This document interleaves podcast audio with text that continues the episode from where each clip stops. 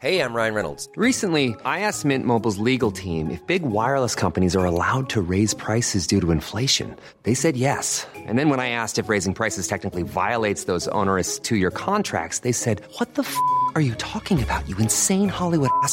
So to recap, we're cutting the price of Mint Unlimited from $30 a month to just $15 a month. Give it a try at mintmobile.com slash switch. $45 upfront for three months plus taxes and fees. Promo rate for new customers for limited time. Unlimited more than 40 gigabytes per month. Slows. Full terms at mintmobile.com. Hey, Dave. Yeah, Randy. Since we founded Bombus, we've always said our socks, underwear, and T-shirts are super soft. Any new ideas? Maybe sublimely soft. Or disgustingly cozy. Wait, what? I got it. Bombus. Absurdly comfortable essentials for yourself And for those facing homelessness. because one purchased equals one donated. Wow, did we just write an ad? Yes. Bombas. Big comfort for everyone. Go to bombas.com slash ACAST and use code ACAST for 20% off your first purchase. I'm Sandra, and I'm just the professional your small business was looking for. But you didn't hire me because you didn't use LinkedIn jobs. LinkedIn has professionals you can't find anywhere else, including those who aren't actively looking for a new job but might be open to the perfect role, like me. In a given month, over 70% of LinkedIn users don't visit other leading job sites. So if you're not looking on LinkedIn, you'll miss out on great candidates like Sandra. Start hiring professionals like a professional. Post your free job on linkedin.com/people slash people today. هر شب همین بساط بود. ساعت از نیمه شب گذشته بود که جف مهندسا رو میفرستاد خونه. اونا با هم تا این وقت شب بسته رو آماده می‌کردن و میذاشتن تو ماشین جف. حالا تازه جف بعد می‌رفت تا اونا رو پست کنه. می‌رسید و می‌دید خب بسته است. با استرس تق تق می‌زد به در شیشه ای در که باز می‌شد کارمند اداره پست با یه لحن طلبکارانه می‌گفت پست اومدی؟ الان آخه؟ اما دلش به رحم میومد و بسته ها رو تحویل می‌گرفت.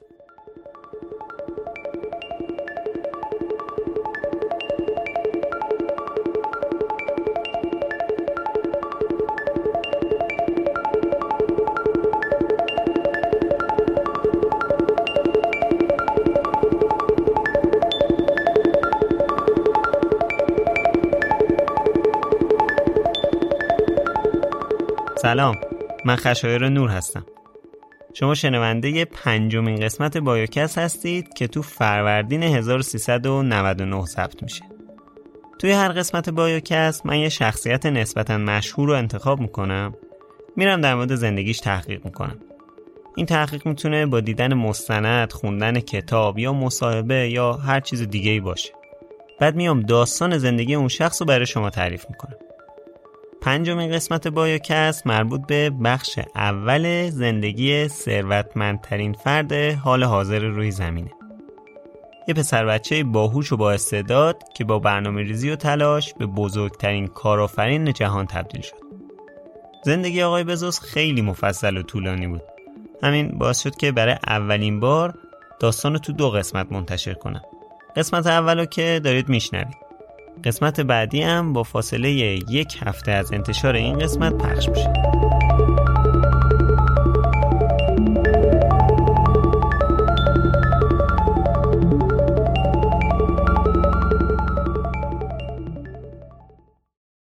جکلینگیز یه دختر 16 ساله دبیرستانی بود که تو شهر البوکرکی ایالت نیومکسیکوی آمریکا زندگی می‌کرد. اون با یکی از هم مدرسه یاش که دو سال ازش بزرگتر بود به نام تد جورکنسن دوست شده بود. یه سال بعدم ازش باردار شد. جکلین و تد با پول مختصری که از والدینشون گرفتن رفتن مکزیک و با هم دیگه ازدواج کردن. شهر البوکرکی تقریبا شهر سنتی بود و دید مردم و جامعه نسبت به یه دختر دبیرستانی که بار داره اصلا خوب نبود. همین اوضاع رو برای جکلین سخت می‌کرد. از طرف مدیریت مدرسه عذر جکلین رو خواستن و گفتن که بعد از این مدرسه بره. در واقع طبق قوانینی که داشت می‌خواستن اخراجش کنن. اما جکلین اصلا اهمیتی به این موضوع نمی‌داد و بازم می‌رفت مدرسه. همین شد که از پدرش خواستن که بیاد مدرسه تا جواب پس بده. اگه یادتون باشه تو قسمت قبلی گفتم که وقتی مادر مایکل جردن حامله شد پدر مادرش تردش کردن و از خونه بیرونش کردن. اما اینجا داستان یکم فرق داره. پدر جکلین پاشد اومد مدرسه و پشت دخترش در اومد. انقدر با مدیرای مدرسه صحبت کرد تا کوتاه اومدن. اما چند تا شرط سخت و عجیب برای جکلین گذاشتن. شرط اول این که باید پنج دقیقه قبل از اینکه کلاس شروع بشه بیاد مدرسه. کمتر از پنج دقیقه بعد از تمام شدن کلاس ها مدرسه رو ترک کنه. دوم اینکه با بچه های دیگه حق نداره صحبت کنه. توی کافه مدرسه هم حق نداره نهار بخوره. در نهایت هم این که موقع فارغ و تحصیلی و موقع گرفتن دیپلمش حق نداره بره بالای سن. با همه این شرایط سختی که گذاشتن جکلین بالاخره تحصیلش رو تو اون دبیرستان تموم کرد و فارغ و تحصیل شد. اما قبل از فارغ و تحصیلی تو روز 12 ژانویه 1964 فقط دو هفته قبل از تولد 17 سالگیش بچهش به دنیا اومد. بچهش یه پسر بود که اسمشو جفری گذاشتن. جکلین خب خیلی زود با تد که مثل خودش 16 17 سالش بود ازدواج کرده بود. اما با وجودی که اینا الان بچه داشتن تد ظاهرا اصلا مسئله رو جدی نگرفته بود و دنبال عشق خودش بود. به هیچ کدومشون توجه خاصی نمی‌کرد. همش دنبال رفیق بازی بود و شبا مست میومد خونه. از همون اول اهل نوشیدن و اینا بود.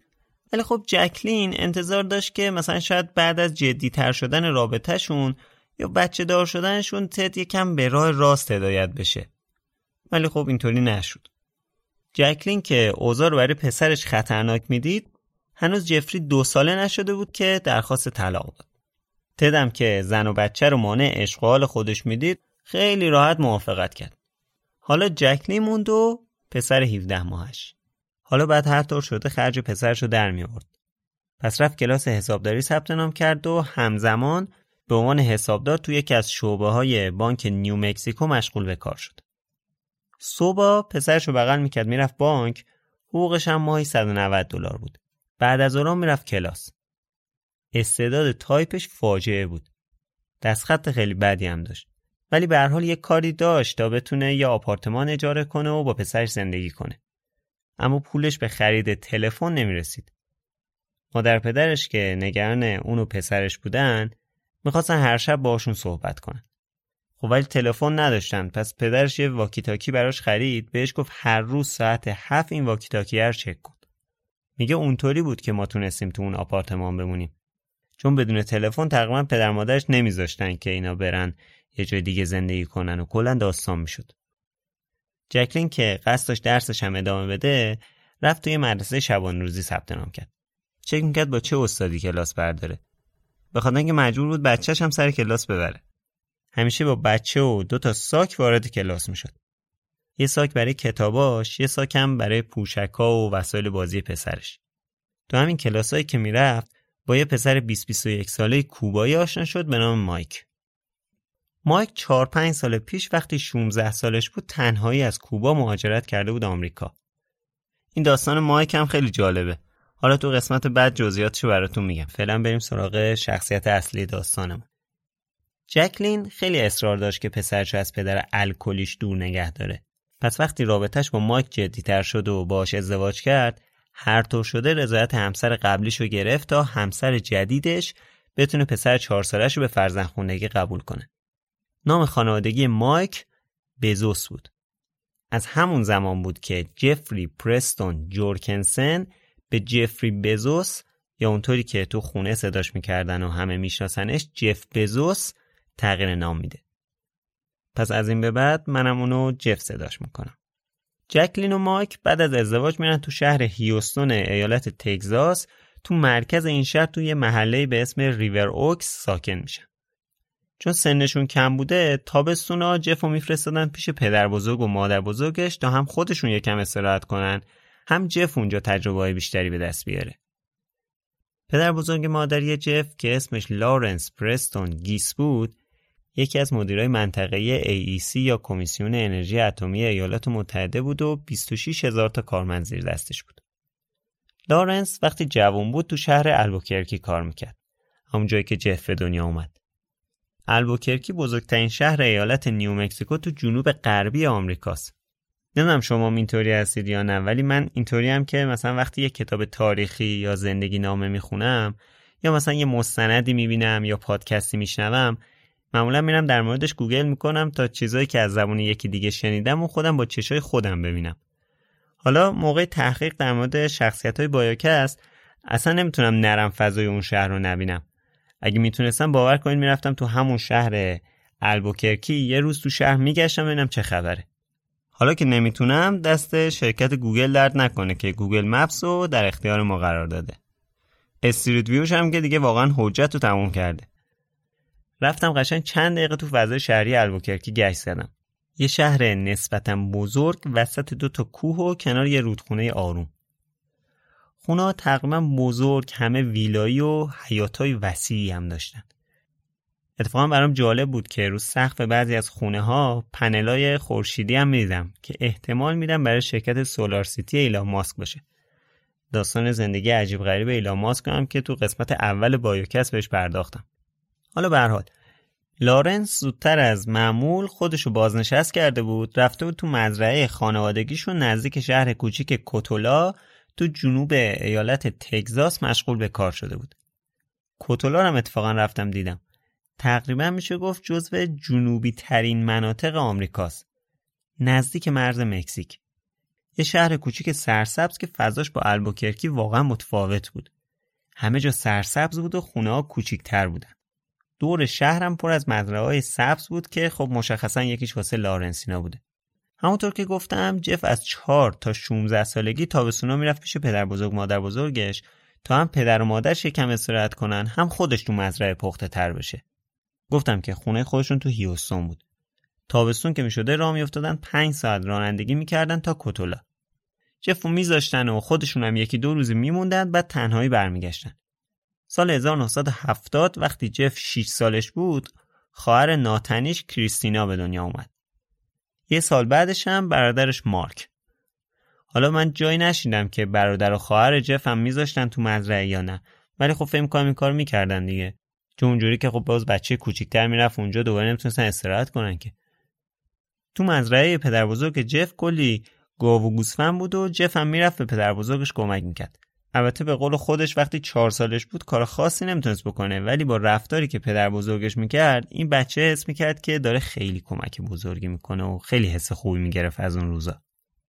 اونجا کارهایی مثل آسیاب کردن آرد رسیدگی به دامها و اینجور کارا رو انجام می‌دادن. حتی جف تعریف می‌کنه که آسیاب رو تعمیر می‌کرده و به گاوا واکسن می‌زده.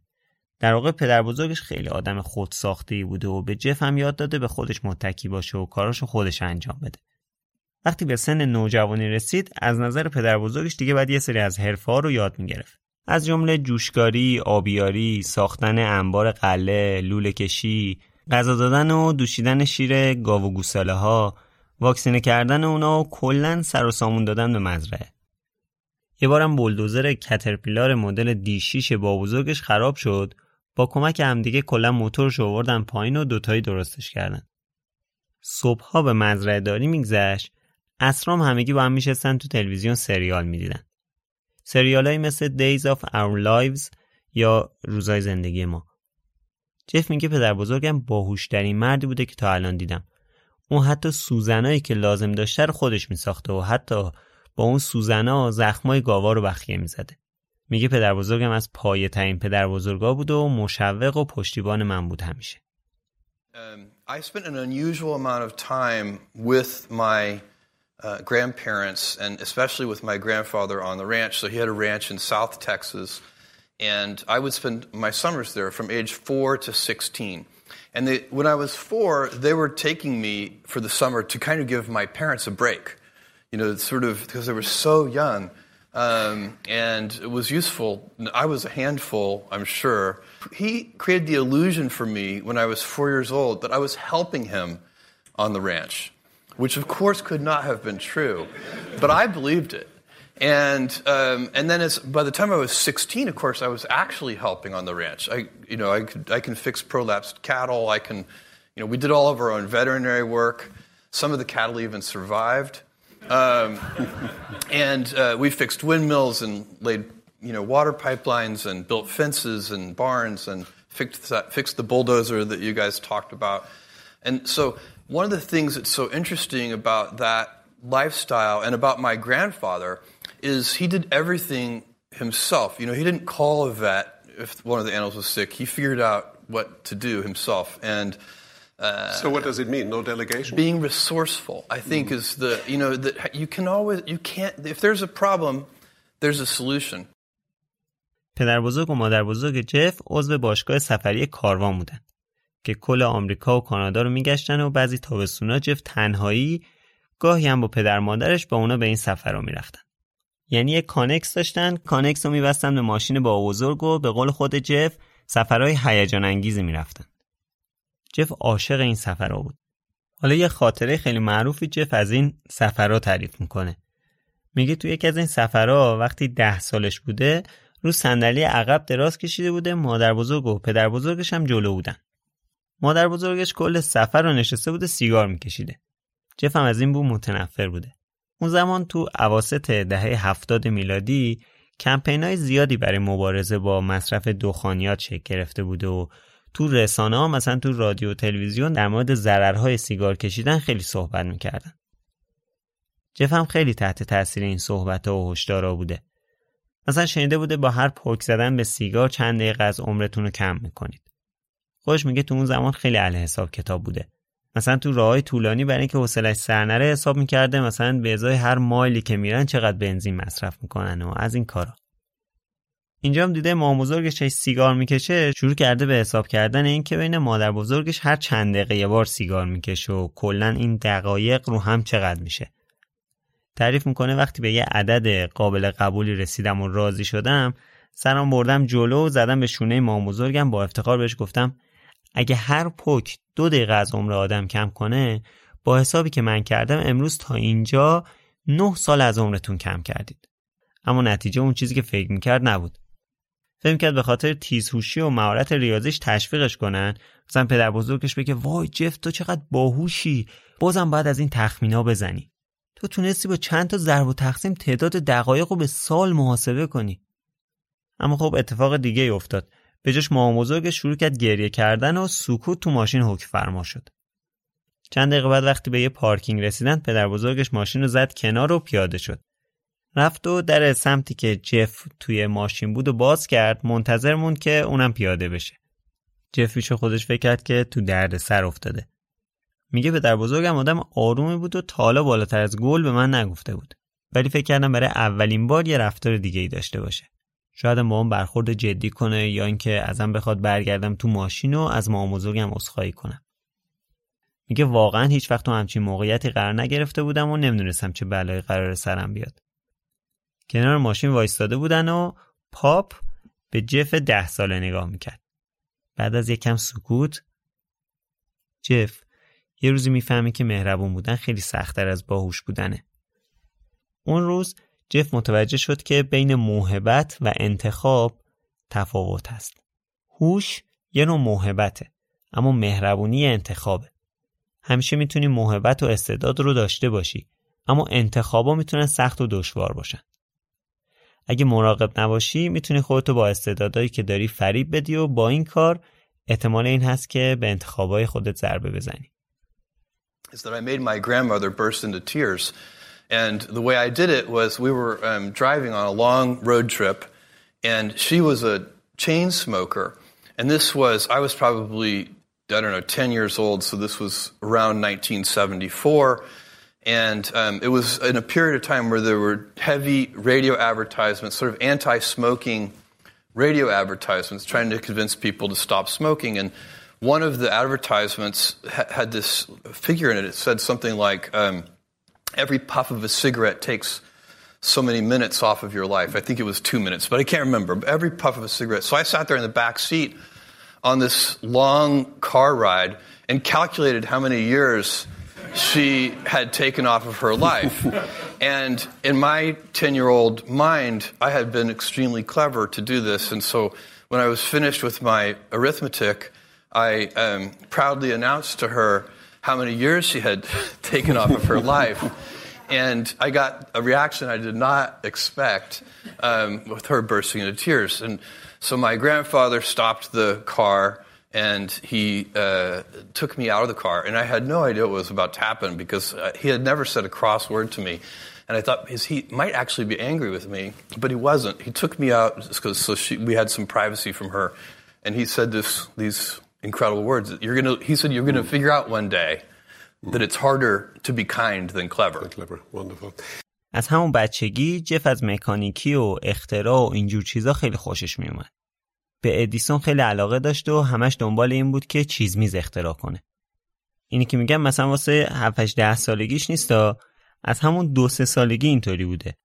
مادرش تعریف می‌کرد می‌گفت جف حدودا دو سال و نیمش بود. رفته بودن یه جایی مثل شهر بازی یا زمین بازی بچه های همچین جایی. یکی از وسایل بازیش یه حالت چند تا قایق بوده که رو آب بودن. بعد اینا با کابل به وسط وصل بودن توی مسیر دایره شکل میچرخیدن. نمی‌دونم منظورم متوجه شده یا نه. مثل این تاب زنجیری ها هست که تو شهر بازی ها هستن به وسط وصلن بعد میچرخن. مادرش میگه می‌خواستم برم از اونجا ولی جف وایستاده بود خیره شده بود به اینا. به اون کابلا نگاه می‌کرد بعد قایقای تو آبو می‌دید که بفهمه این وسیله چجوری کار می‌کنه. میگه همون موقع فهمیدم این بچه عجیبه.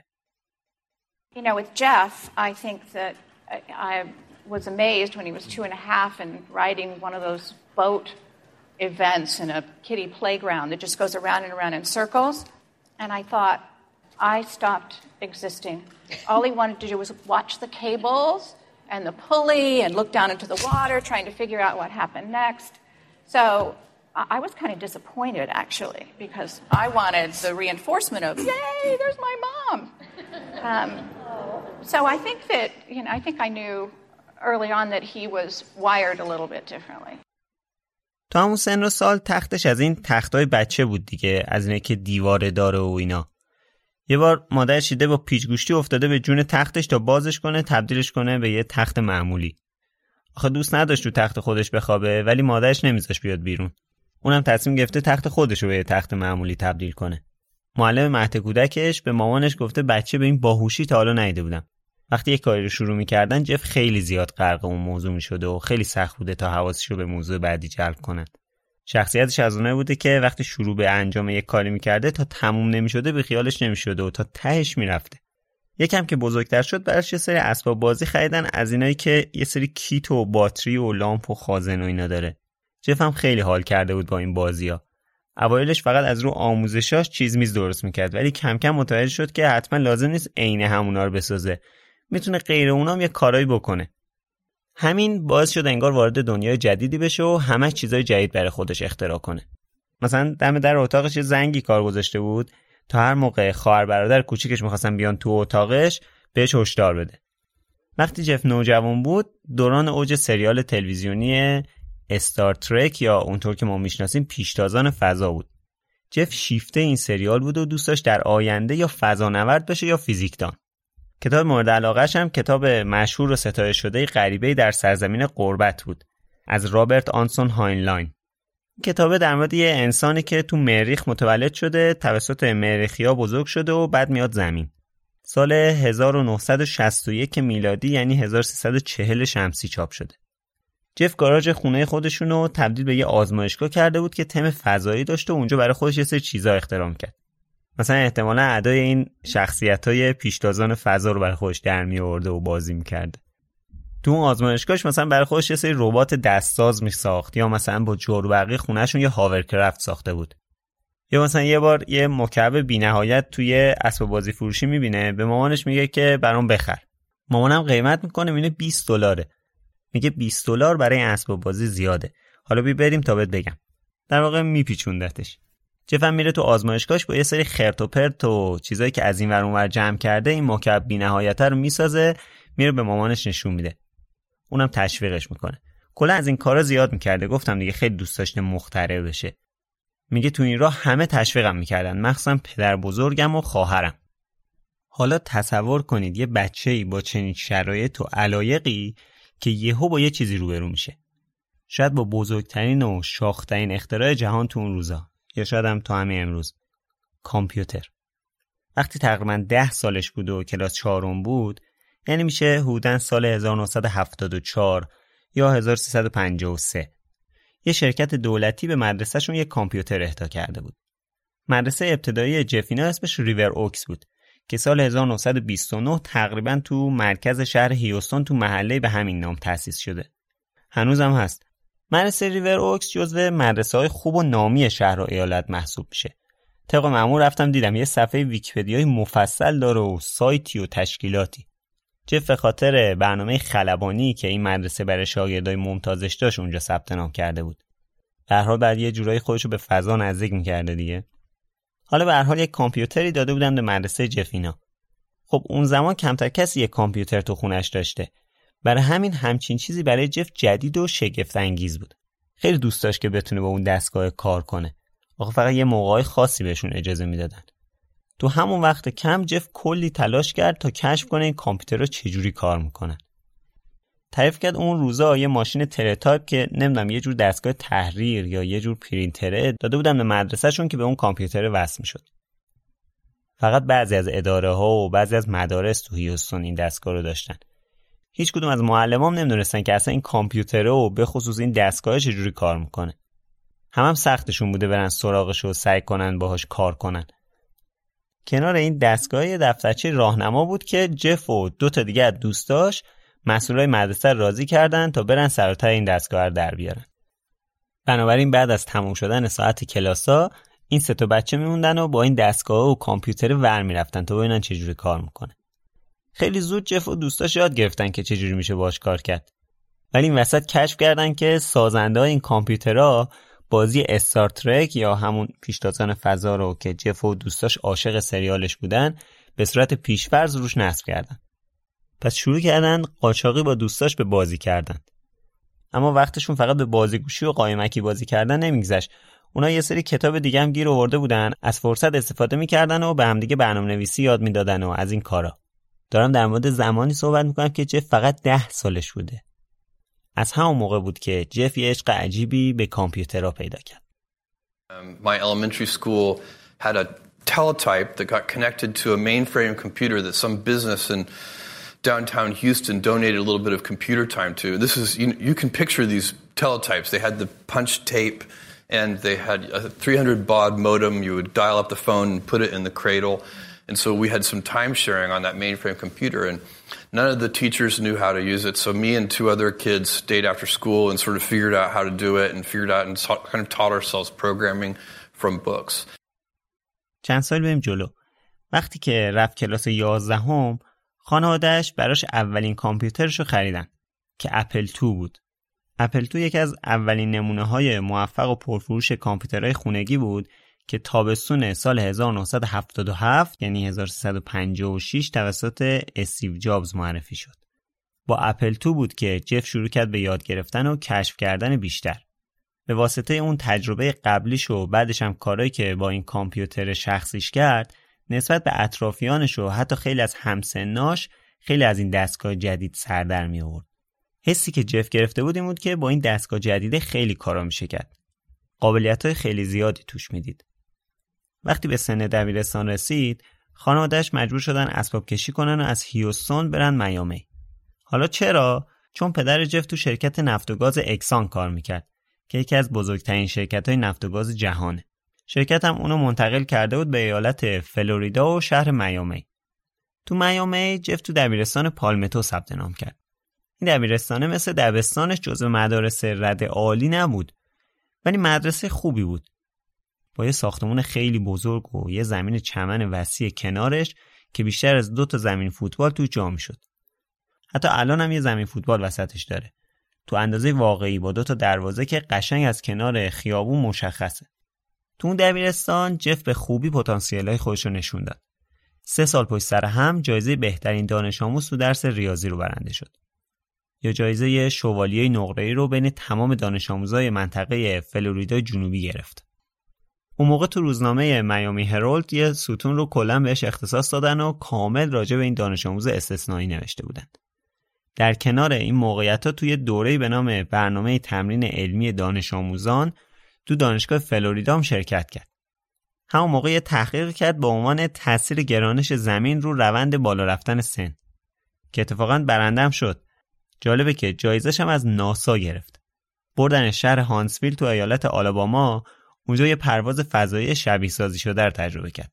عجب جایزه گرفته چون از قبلم آرزوی فضانورد شدن داشت دیگه. فکر کنم خیلی باحال بوده. چون تو همون دوران دبیرستان یا شاید هم بعد از همین تجربه هیجان انگیز بود که دیگه تصمیمشو گرفت تا رویای کودکیشو عملی کنه و وقتی بزرگ شد بره فضا. یه سری ایده و فکر جالبم به ذهنش رسید. اما بعد از کمی تحقیق به این نتیجه رسید که برای فضانورد یا فیزیکدان شدن بعد چند سالی صبر کنه. احتمالا بدونید که داستان جف و فضا همینجا تموم نشده. ولی خب فعلا زوده بهش می‌رسیم حالا. تابستون سال 1981 یعنی سال 1360 اولین تابستونی بود که بعد از دوازده سال دیگه قرار نبود بره تگزاس و تو مزرعه پدر بزرگش کار کنه. بنابراین بعد می‌رفت و یه کاری پیدا می‌کرد. پس رفت تو یکی از شعبه های مکدونالدز تو میامی کار کنه. یه نوجوان 17 ساله عینکی با صورت پر از کک و مک که البته برخلاف الانش موهای لخت نسبتا بلندی داشت. رفته بود که مثلا صندوقدار یا سالن کار بشه اما با اون سن کم و صورت پر از جوشی که داشت عمرن اجازه نمی‌دادن جلوی چشم مشتریا باشه. بهش گفتن چه نمیری اون پشت کار کنی؟ اون پشت یعنی منظورشون تو آشپزخونه بود. بنابراین رفت تو آشپزخونه مشغول برگر زدن شد. به قول خودش گریلمن بوده. یعنی مشخصه دیگه. یعنی کسی که پشت فر برگرا رو میپزه. البته یه جای دیگه خوندم که یکی از آشپزهای شیفت صبحانه بوده. ولی اون گریلمن رو از خودش شنیدم. حالا جدای از این که سطح کاری که می‌کرد شاید خیلی اوکی نبود ولی اونجا به اهمیت جایگاه مشتری تو کسب و کار پی برد. فهمید که خدمات خوب دادن به مشتری چقدر مهمه. حالا بعدا می‌بینیم که این مسئله عجب درس بزرگی بوده براش. خودش به شوخی میگه بهترین و مهمترین چیزی که تو اون تابستون تو مکدونالدز یاد گرفته این بوده که بتونه با یه دست تخم مرغ بشکونه. شیفت مورد علاقه شنبه صبح بود. چون باید 300 تا تخم مرغ توی کاسه بزرگ میشکند و با این کار خیلی حال می‌کرد. ضمن اینکه میگه اونجا باید سرعت عملمون خیلی بالا می بود همین باعث شده بود برای خودش یه چالش درست کنه که توی زمان مشخص چند تا تخم مرغ می‌تونه بشکونه بدون اینکه پوست تخم مرغ برزه تو کاسه. جالبه. کار تو مکدونالدز براش خیلی سخت بوده ولی جای اینکه کار زیاد و وقت کم رو مخش باشه برای خودش چالش درست می‌کرده که کار براش جذاب بشه. تموم شدن دوران دبیرستان با یه اتفاق ویژه برای جف همراه بود. بین 680 تا دانش آموز همپایشون جف شاگرد اول شده بود. به خاطر همین انتخابش کردن تا تو مراسم فارغ تحصیلی براشون سخنرانی کنه. جف سخنرانی خیلی جالبی کرد که اتفاقا تو روزنامه میامی هرولد یه قسمتهایی از سخنرانیش چاپ شد. همون روزنامه که قبلا اسمش رو آورده بودم و گفتم به عنوان یه دانش آموز استثنایی ستون بهش اختصاص داده بودن. جف تو اون سخنرانی راجع به مهاجرت دست جمعی انسانها به فضا و جای خارج از زمین صحبت کرده بود. گفته بود ما نباید خودمون رو به زندگی تو زمین محدود کنیم و با فرستادن انسانها احداث هتل‌ها یا کشتیهای تفریحی شهربازی و خونه برای دو سه میلیون نفر فضا رو برای زندگی بشر آماده کنیم. قشنگ مشخصه که تحت تاثیر اون جایزه فضایی قرار گرفته بوده. بحث کلیش راجع به این بود که در نهایت کل انسان از زمین بیرون برن و زمین رو یه جایی به عنوان یه پارک ملی خیلی گسترده کنن که فقط یه جایی برای تفریح باشه نه زندگی. اینطوری یه جورایی زمین حفظ میشه تا از بین نره. این نظریه براتون یکم آشنا نیست؟ تازگی ها زیاد شنیدینش درسته؟ ایلان ماسک هم یه همچین چیزی گفته بود. می‌دونید جف کی اینو گفته 1982 اون موقع ایلان ماسک 11 سالش بوده جف 18 ساله بوده یعنی تقریبا جف قبل از ایلان اینو گفته راستی تو دوران دبیرستان بود که جف اولین دوست دخترش رو به اسم اورسلا ورنر پیدا کرد که یه سال از خودش بزرگتر بود. اورسلا تعریف می‌کنه جف همیشه می‌خواست پول زیادی در بیاره. تازه برای اون پول برنامه هم داشت. در مورد این برنامه هم با اورسلا حرف می‌زده و اونا رو باز می‌کرده و توضیح می‌داده. تموم شدن دبیرستان مصادف بود با دومین تابستونی که دیگه جف به جای رفتن به مزرعه بعد دنبال یک کاری برای گذران زندگیش میگشت. اصلا دوست نداشت که مثل پارسال بازم بره تو مکدونالدز کار کنه چون درسته که اونجا کلی چیز یاد گرفته بود ولی اصلا حس خوبی نسبت به همچین کاری نداشت باید یک کار جدی تر پیدا می‌کرد پس با دوست دخترش اورسلا تصمیم گرفتن یک کمپ تحصیلی تابستونی برای بچه های حدوداً ده دوازده ساله را بندازن. اسمش هم گذاشتن دریم اینستیتوت. به معنی مثلا بنیاد یا مؤسسه رویا یا یه همچین چیزی. این اولین تجربه کارآفرینی جف بود. دریم اینجا با حروف بزرگ نوشته میشه چون مخفف عبارت Directed Reasoning Methods هست که یعنی روش های استدلال مستقیم یه همچین چیزی. ایده ای که جف توی دریم اینستیتوت داشت و حرفی که همیشه می‌زد و شدیدن بهش پایبند بود این بود که ما اینجا به کسی چیزی آموزش نمیدیم. ما یاد میدیم ایده ها رو فقط یه چیز گوشه ذهنمون نذاریم بلکه عملیشون کنیم. 6 تا دانش آموز برای این دوره که شهریش 150 دلار بود ثبت نام کردن. که البته دو تاش خواهر برادر خود جف بودن. کلاس های سه ساعته هر روز صبح به مدت دو هفته. برنامه حول علم و ادبیات بود. توش در مورد گذشته و آینده حرف می زدن. در طول دوره چند تا کتاب داستانی مشهور مثل ارباب حلقه ها، داستانای گالیور، جزیره گنج و چند تای دیگر رو میخوندن. توی برنامه علمیشون هم از سوختای فسیلی تا کلونی های فضایی و سفرهای بین ستاره گنجونده بودن. البته در کنار اینا یه تفریح های جالبی هم بود. جف برای ترغیب والدین بچه ها به این کار یه نامه رو با همون کامپیوتر اپل توش نوشته بود با یه پرینتر سوزنی پرینت گرفته بود. توش به قصد و هدف اونا تو این بنیاد یا مؤسسه برای استفاده از روش های جدید تفکر تاکید کرده بود. جف از همون سنین کم از هر چیزی که بتونه با اون از جدیدترین تکنولوژی روز استفاده کنه استقبال می‌کرد. گاراژ خونهشون همیشه پر از خرت و پرتایی بود که جف تو تلاش های اولیه خودش برای مهندس شدن به کار برده بود. و حالا وقت رفتن به دانشگاه و مهندس شدن بود. علاقه زیادی به انیشتین داشت و عاشق ایده ها و نظری های استیون هافکینگ بود. پس تصمیم گرفت تو دانشگاه فیزیک نظری بخونه. گرچه تو دبیرستان درس فیزیک یکم براش سخت بود و خیلی باش حال نمی‌کرد اما علاقه که به انیشتین و استیون هافکینگ داشت باز شد تا این تصمیم رو بگیره. دانشگاهی هم که انتخاب کرد دانشگاه پرینستون بود. یعنی دقیقا همون دانشگاهی بود که انیشتین درس خونده بود. دانشگاه پرینستون یه دانشگاه تحقیقاتی تو ایالت نیوجرسی آمریکاست که سال 1746 یعنی بیشتر از 270 سال پیش تأسیس شده.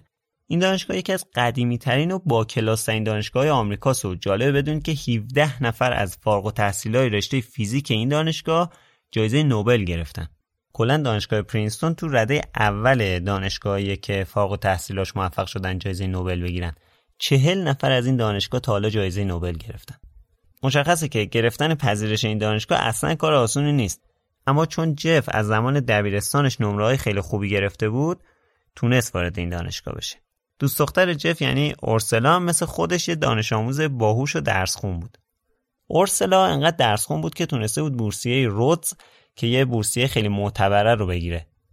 و بره تو دانشگاه دوک توی کارولینای شمالی درس بخونه. این بورسیه افراد مشهور زیادی تا بال گرفتن که شاید مشهورترینش بیل کلینتون رئیس جمهور سابق آمریکا باشه.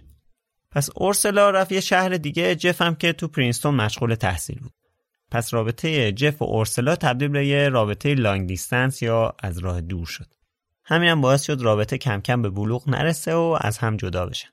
اما همکاری موفقشون یعنی کارآفرینی توی Dream Institute به یه تجربه خوب برای جف تبدیل شد. جف تو دانشگاه تو رشته فیزیک نظری کم و بیش پیشرفت کرد. بیشتر نمرهاش A مثبت بود و جزو نفرهای برتر این رشته بود. تعداد پذیرش اون سال دانشگاه پرینستون برای این رشته 100 نفر بود. ولی وقتی درسا جلوتر رفت کم کم تعداد دانشجوهای این رشته هم کم شدن. مثلا وقتی تو سال سوم به فیزیک کوانتوم رسیدن فقط حدود سی نفر سر کلاس مونده بودن. جف هم کم کم داشت حس می‌کرد این رشته خیلی به دردش نمی‌خوره. چون حل یه سری مسئله هایی که تو درس داشتن براش مثلا دوازده ساعت طول میکشیده. ولی کسایی هم بودن که به قول معروف تو کسری از ثانیه جواب سالار در می آوردن می‌گفت سه چهار نفر بودن که انگار یه هوش ماورایی داشتن و یه جوری بود که واقعا براش عجیب بوده و از این به بعد احساس خوبی نداشته که نمی‌تونه مثل اونا باشه. مثلا تعریف می‌کرد یه بار یه معادله دیفرانسیل پیچیده بوده که با همخونهش جو که ریاضیش خوب بوده سه ساعت داشتن تلاش می‌کردن که حلش کنن. آخرش موفق نشدن. همونجا به ذهنشون رسیده که برن پیش دوست سیلانکاییشون اسمش ذره سخته. یاسانتا راجاکارنا نایک جف میگه یاسانتا باهوشترین دانشجوی پرینستون بود. میگه تو چند لحظه این معادله رو براشون حل کرده. اونم معادله ای که اونطوری که جف تعریف می‌کنه نیاز داشت سه صفحه جبر بنویسی تا حل بشه. اینجا بود که جف فهمید مثل این که برای فیزیک نظری ساخته نشده. خود جف خیلی بال تعریف میکنه این خاطره رو I've been studying with my uh, roommate Joe who also was really good at math.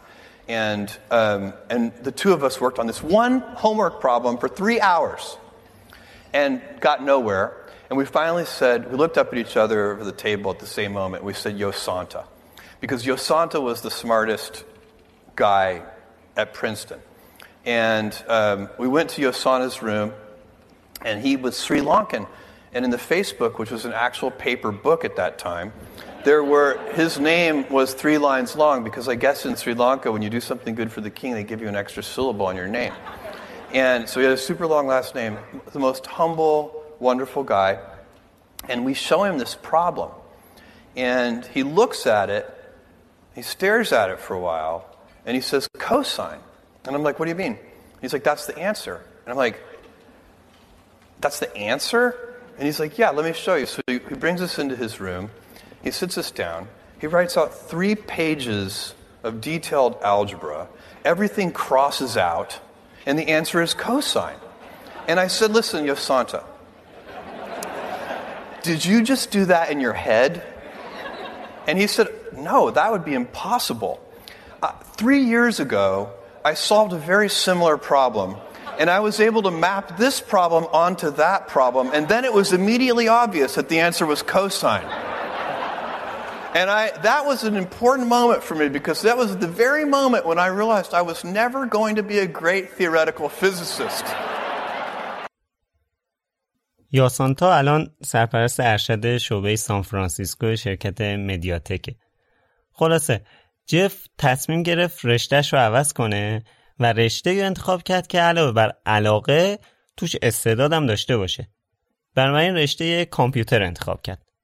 اون زمان یعنی اواسط دهه 80 رشته کامپیوتر رشته تازه بود و خیلی ازش شناختی نداشتن مایکروسافت بیل گیتس و اپل استیو جابز هر دو کمتر از یک دهه از تأسیسشون گذشته بود. اینترنت هم که حدودا یک سال از تولدش گذشته و احتمالا خود بیل گیتس و استیو جابز هم هنوز خیلی ازش اطلاعی نداشتن حالا شاید هم داشتن و من نمی‌دونم.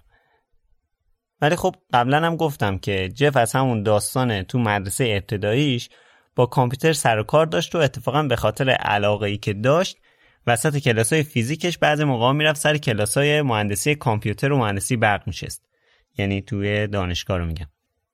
همینم باعث شد که به این رشته ها بیشتر علاقه پیدا کنه و وقتی دید توی فیزیک نظری به جایی نمی‌رسه رفت و همون رشته رو انتخاب کرد و ادامه داد. یعنی همون مهندسی برق و کامپیوتر. سال 1986 جف عنوان دانشجوی ممتاز با میانگین نمرات 4 ممیز 23 که در حد همون A مثبته با مدرک کارشناسی مهندسی برق و کامپیوتر فارغ التحصیل شد. این 4 و 23 که میگم یعنی واقعا نمره بالایی بوده تو دبیرستانش نمرش 3 و 9 بود که میشه تقریبا معمولی. همینم پیشرفتش رو نشون میده. سال آخر دانشگاه از طرف چند تا شرکت بزرگ مثل اینتل و بلبز بهش پیشنهاد کار شد. اما جف مطمئن نبود که می‌خواد برای یه شرکت بزرگ کار کنه. فقط می‌خواست با کامپیوتر کار کنه. دوست داشت کار جدید و خاصم باشه دیگه. دانشجوهای دانشگاه پرینستون یه روزنامه دارن به اسم The Daily Princetonian مثل اسم ایرانیه. فیتل یه استارتاپ fintech که همون حوزه مالی میشه تو این روزنامه یه آگهی تمام صفحه داده بود که به دنبال بهترین فارغ‌التحصیلان علوم کامپیوتر دانشگاه پرینستونه. جف هم به آگهی این شرکت جواب داد.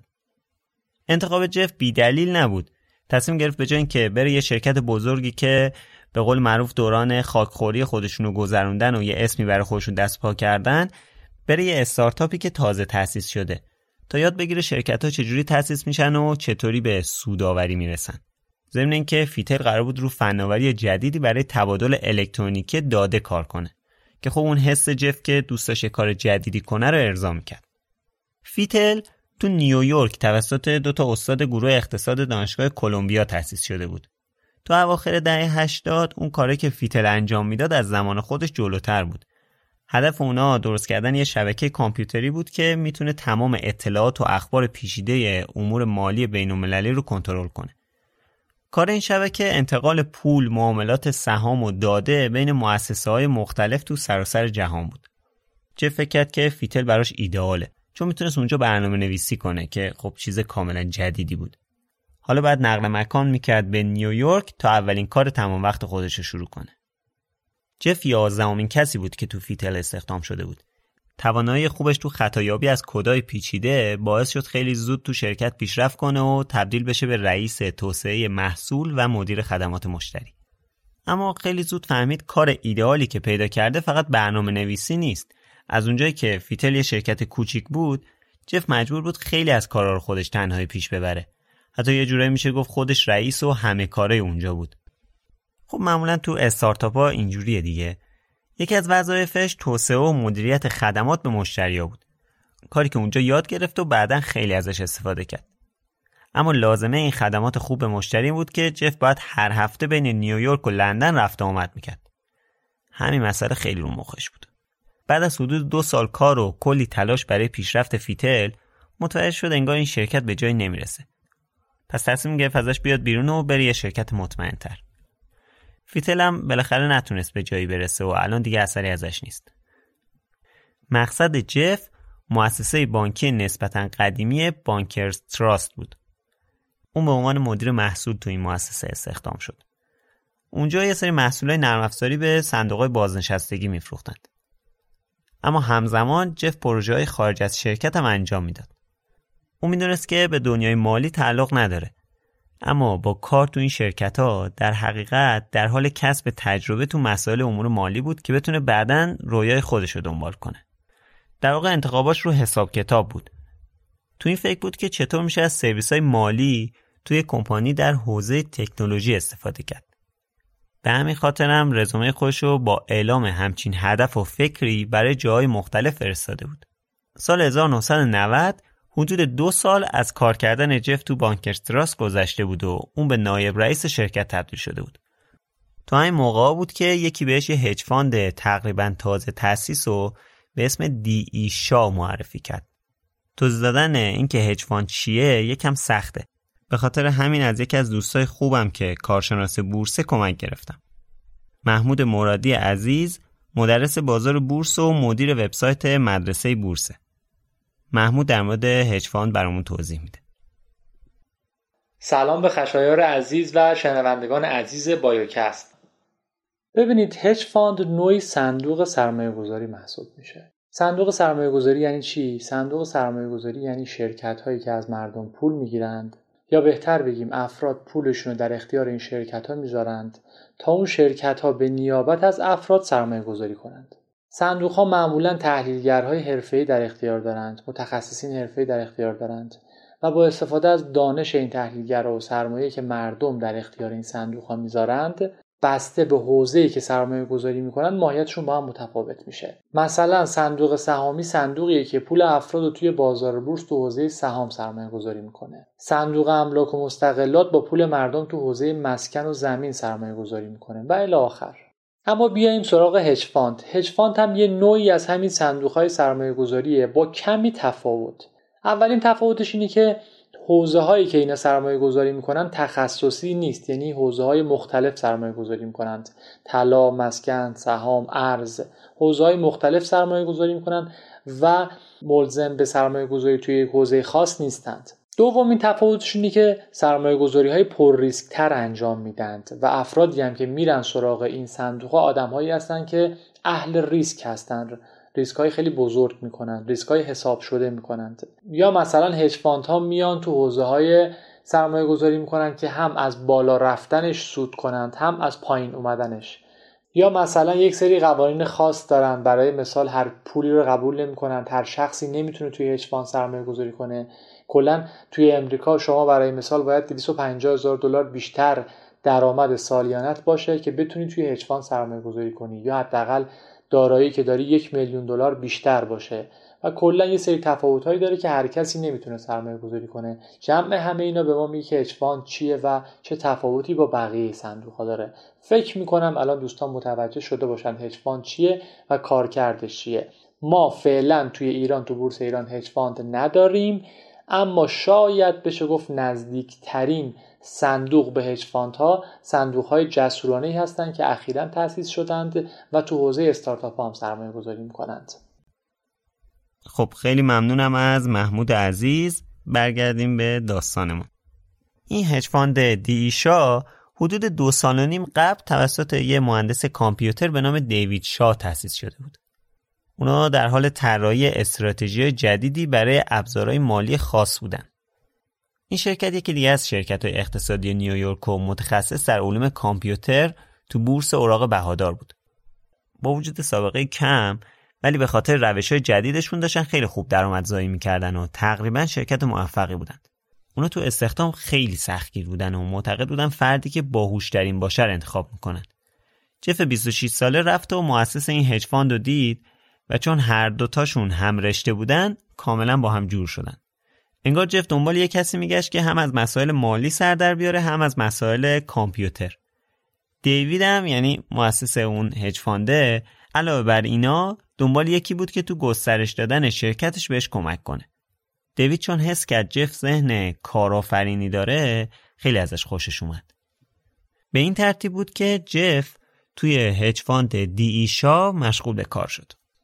حدود چهار سال بعد جف که فقط سی سالش بود تبدیل به نایب رئیس این مؤسسه شده بود. اون تو این hedge fund یه جورایی آخرین پازلای ساخت کسب و کار خودش رو پیدا کرد. داستان چی بود؟ دیوید شا یعنی مدیر همین hedge fund D. E. Shaw از کارمنداش خواسته بود تا یه شغلای جدیدی رو پیدا کنن برای اینکه بتونن با سرمایه گذاری تو این شغلا پول بیشتری به دست بیارن اما در کنار همه اینا دیوید یه وظیفه خاص و ویژه رو به جف داده بود. وظیفه جستجوی فرصتهای شغلی توی فناوری پر رمز و راز و تازه به جف واگذار شده بود. احتمالا بتونید حدس بزنید اون فناوری پر رمز و راز چی بود. اینترنت.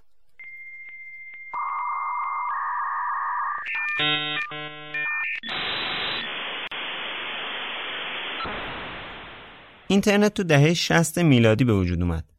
تو دهه 70 تو بعضی از دانشگاه ها دانشجوهای مهندسی ازش استفاده می‌کردن ولی خب مردم عادی بهش دسترسی نداشتن. از حدود سال 1993 که به تدریج دسترسی مردم به اینترنت بیشتر شد، شرکت های بزرگم شروع کردن وبسایت های خودشون رو انداختن. اونا اطلاعات تماس شرکت، آدرس ها و اخبار مربوط به صنایع رو اونجا میذاشتن. در واقع عموم مردم تقریباً بین سپتامبر 1993 تا مارس 1994 توجهشون به اینترنت جلب شد که حدوداً میشه نیمه دوم سال 1372 البته اونا هنوز اینترنت رو بیشتر یه چیزی برای کسب و کار رو می‌دونستن و استفاده شخصی ازش خیلی باب نبود. اگه دوست دارید در مورد تاریخچه اینترنت بدونید پیشنهاد می‌کنم که برید ویدیوی تاریخچه وب به مناسبت سی سالگیشو تو کانال یوتیوب بینوشا ببینید. تو یوتیوب سرچ کنید فارسی یا انگلیسی بینوشا کانالش میاد. B I N O S H A. البته ویدیوش حدوداً واسه یک سال پیشه. توی playlist Geeky Talk راحتتر می‌تونید پیداش کنید. خب برگردیم به داستان. گسترش اینترنت باعث شد که کم کم شرکت ها تصمیم بگیرن به غیر از تلفن از ایمیل هم برای خرید و فروش استفاده کنن. اما مردم هنوز خیلی برای خرید به اینترنت اعتماد نمی‌کردن. کم کم داشت سرکله یک کامپیوتر تو هر دفتر یا خونه آمریکایی‌ها پیدا می‌شد.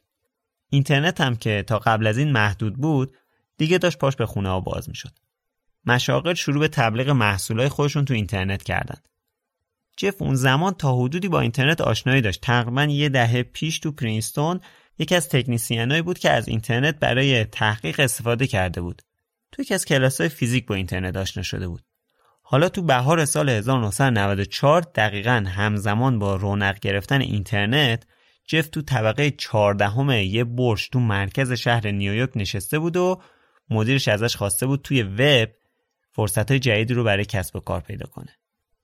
تو همین جستجوها تو اینترنت بود که جف با یه چیز جالبی روبرو شد. توی مقاله چشمش به یه آمار شگفتانگیز و قابل توجه افتاد. تو این مقاله نوشته بود که وب داره کم کم فراگیر میشه و سرعت رشدش تو یک سال گذشته 2300 درصد بوده. یعنی کاربرای اینترنت از یک سال قبل 23 برابر شدن. جف داشت فکر کرد که چقدر عجیب چقدر این رشد زیاده چه مدل کسب و کاری میشه تو همچین رشدی را انداخت یهو انگار یه جرقه ای تو مغزش زده شد وقتی درصد رشد اینترنت تو یه سال انقدر بالاست پس چه پتانسیل بالایی برای فروش محصول تو این فضا هست؟ چقدر عالی میشه اگه مردم در آینده خریدای تلفنیشون رو که الان از توی خونه انجام میدن با کمک اینترنت انجام بدن. این چیزی بود که از همون لحظه دیگه ولش نکرد.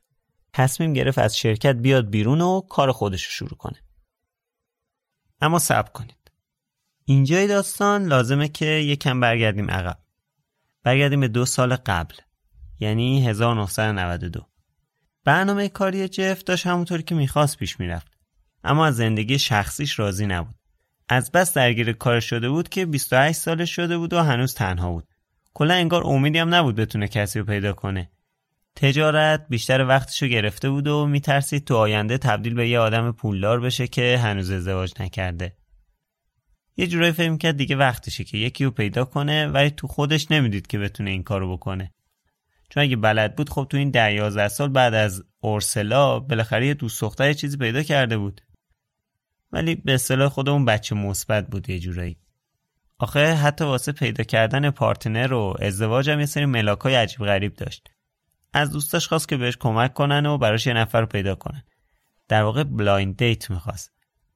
blind date یعنی چجوری بگم؟ مثلا وقتی که میری سر قرار نمی‌دونی که قراره کی بیاد میشه blind date. به هر حال رفیقاش براش از اینجور قرارا جور می‌کردن و آقا می‌رفت تا بالاخره یکی رو پیدا کنه دیگه. حالا وضعیت رو ببینید جان من. برمی داشت مدارک تحصیلیشو می‌برد سر قرار به طرف نشون می‌داد. نمی‌فهمم این دیگه چه فازیه.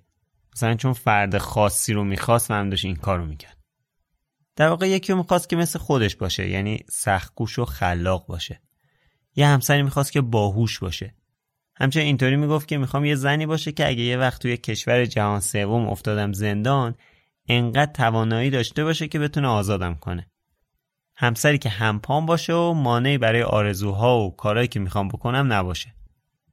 تقریبا میشه گفت این معیارایی که جف واسه ازدواجش گذاشته بود یه جورایی واقعا عملی نبود. هیچ همچین آدمی پیدا نمی‌شد که باش قرار بذاره. چیزی هم که جالبه اینه که جف مطمئن بود اون مردی نیست که هیچ زنی آرزوی بودن با اونو داشته باشه چون خیلی چیزای رمانتیک از نظرش مسخره و خسته کننده بود. مثل راه رفتن زیر بارون و شام رمانتیک خوردن و از این جور چیزا. به نظرش اصلا باحال نبود. همین موضوع بود که نگرانش کرده بود و میترسید تا آخر عمرش تنها بمونه. ولی تو همون دفتری که کار می‌کرد انگار آینده یه جور دیگه قرار بود واسش رقم بخوره. انگار زنی که تو آسمون دنبالش میگشت و تو همون شرکتی که کار می‌کرد یعنی دیشا پیدا کرد. اسم اون زن مکنزی کاتل بود. مکنزی میشه گفت یه جورایی مثل خود جف بود. اونا نقطه های مشترک زیادی با هم داشتن. مکنزی خیلی واسه شغل و کاری که می‌کرد زحمت کشیده بود و به عنوان یه محقق تو اون شرکت کار می‌کرد. خلاق و باهوش بود و مثل یه رمان نویس داستانه جالبی هم نوشته بود. ولی فقط واسه خودش یعنی چاپشون نکرده بود. اتفاقا مکنزی هم مثل جف از پرینستون فاق تحصیل شده بود. بعد وقتی واسه کار دنبال جا میگشت اتفاقی گذشت به هجفاند دیشا افتاده بود. اتفاقا جف هم برای استخدام باش مصاحبه کرده بود. حالا درسته که شبیه هم بودن و نقاط مشترک داشتن و اینا ولی بازم جف پا پیش نذاشت. جالب اینه که یه سال بعد از اینکه مکنزی توی دی شاه استخدام شده بود خودش بود که اولین قدم برای آشنایی برداشت و از جف خواست با هم نهار بخورن. کم کم یه رابطه بینشون شکل گرفت. سه ماه با هم رفت آمد کردن و از همدیگه خوششون اومد. خیلی نگذشت. تقریبا 6 ماه بعد از اولین ناهاری که با هم خوردن تو سال 1993 با هم ازدواج کردن. مکنزی البته تو روز عروسیش نشون داد که جدا از سختگوشی و جدی بودن تو کار دوست داره تفریح کنه و بهش خوش بگذره. مثلا کاری که تو روز عروسیشون کردن این بود که اجازه دادن مهمونا بیان با هم آب بازی کنن.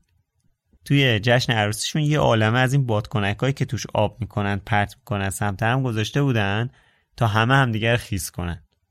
هم به خودشون هم به مهموناشون خیلی خوش گذشت کلا. حالا با وجود زندگی مشترک و داشتن همپا دیگه وقت رسیدگی به تفکرات و آرزوهای جف بود. اون دنبال راه های جدید واسه کشف کردن بود.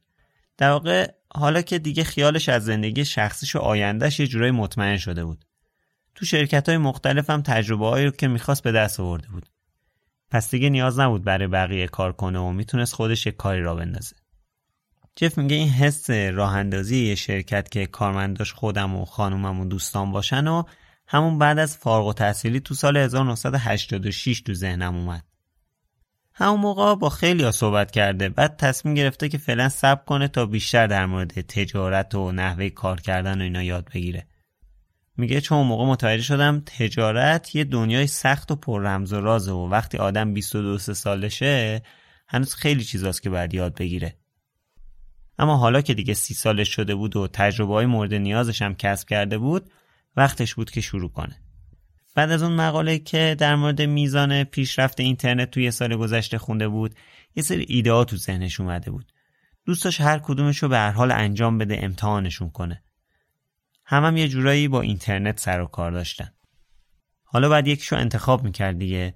داشت فکر می‌کرد چه نوع شغلی خوبه و می‌تونه جواب بده. چه چیزی رو از طریق اینترنت بفروشه که مردم حاضر باشن اونو بخرن؟ مردم چه کالاهایی رو بدون نیاز به دیدن یا دست زدن می‌خرن؟ شروع کرد به بررسی شرکت های سفارش پستی. یه لیستی از 20 تا محصول که با معیارهاش مطابقت داشت انتخاب کرد و نوشت. معیارهای متعددی رو در نظر گرفت که مهمتریناش اینا بودن. محصولی که وسعت و اندازه بازار بزرگی داشته باشه. محصول ارز Hey, I'm Ryan Reynolds. At Mint Mobile, we like to do the opposite of what Big Wireless does. They charge you a lot, we charge you a little. So naturally, when they announced they'd be raising their prices due to inflation, we decided to deflate our prices due to not hating you. That's right. We're cutting the price of Mint Unlimited from $30 a month to just $15 a month. Give it a try at mintmobile.com slash switch. $45 upfront for three months plus taxes and fees. Promo for new customers for limited time. Unlimited more than 40 gigabytes per month. Slows. Full terms at mintmobile.com.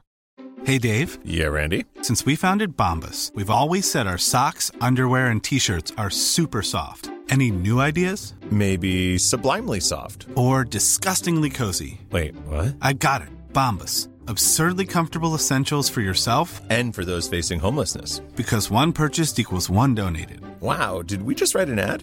Yes. Bombas. Big comfort for everyone. Go to bombas.com slash ACAST and use code ACAST for 20% off your first purchase. اون قیمتی باشه که افزایش کوچیکی تو قیمتش مثل هزینه ارسال باعث ترس خریدارای آنلاین نشه. ضمن اینکه محصولی باشه که تنوع و انتخاب زیادی داشته باشه. محصولای مثل پوشاک، لوازم اداری، نرم افزار، موسیقی و کتاب. بعد 5 تا از این 20 عنوان رو که فکر می‌کرد بیشترین احتمال فروش داره جدا کرد. CD یعنی موزیک، سخت افزار کامپیوتری، نرم افزار کامپیوتری، ویدیو یعنی فیلم و کتاب. از بین این 5 تا عنوان فروش آنلاین کتاب انتخاب کرد. چون تقاضای ادبیات تو جهان زیاده. اون موقع خورده فروشی های کتاب یه بازار 82 میلیارد دلاری داشتن. بعد قیمت کتاب پایینه و مهمتر از همه اینا این بود که تعداد کتاب های چاپی تو جهان خیلی خیلی زیاده. بعدش هم کتاب یه چیز کلیه که موضوعها و دستبندی های مختلف رو پوشش میده. برای هر سنی یا هر سلیقه‌ای میشه کتاب پیدا کرد. با هر قیمتی. کلا خیلی موضوع گسترده ای هست دیگه. تا این حد که تعداد عنوانهای کتاب کل جهان اون موقع سه میلیون عنوان بود. یعنی دقیقا تو همون سه تا معیارش این بهترین انتخاب بود. ضمن اینکه میگه می‌دونستم اون زمان مردم تنها چیزی رو که بدون نیاز به دیدن و لمس کردن حاضرن بابتش پول بدن کتابه. پس کتاب منطقی ترین انتخاب بود. این تحقیقا و پخته تر کردن ایدهش حدود دو ماه وقت گرفت ازش. یه مسئله که در مورد کتاب بود این بود که فروشش از طریق سفارش تلفنی یا ایمیلی تقریبا تا اون موقع موفقیت آمیز نبود. چون تهیه کردن فرست کاغذی از اون همه کتاب موجود تو بازار به دلیل اینکه تعدادش خیلی زیاد بود کلا عملی نبود. و اینکه اصلا چجوری باید این همه کتاب و طبقه بندی موضوعی می‌کردن. اما فضای تقریبا بی حد و حصر اینترنت می‌تونست دستشو برای این فرستبندی ها بازتر کنه. پس ایده خیلی خوبی بود. چون دست تو بازار نبود. یا شاید هم بود ولی اونچنان مطرح نبود. رفت و در مورد ایده فروش کتاب به صورت اینترنتی شروع به تحقیق کرد. با این ایده اون نه تنها می‌تونست به مشتریا کمک کنه کتابایی که دنبالشونن رو پیدا کنن بلکه می‌تونست اونا رو با کتابایی که اصلا در موردش نمی‌دونستن هم آشنا کنه. دو تا فروشنده اینترنتی کتاب پیدا کرد. books.com و clbooks.com اما وجود اون دوتا فروشگاه هم باعث نشد جف از ایدش عقب بکشه و دوست هر طور شده فروشگاه کتاب خودش رو راه بندازه.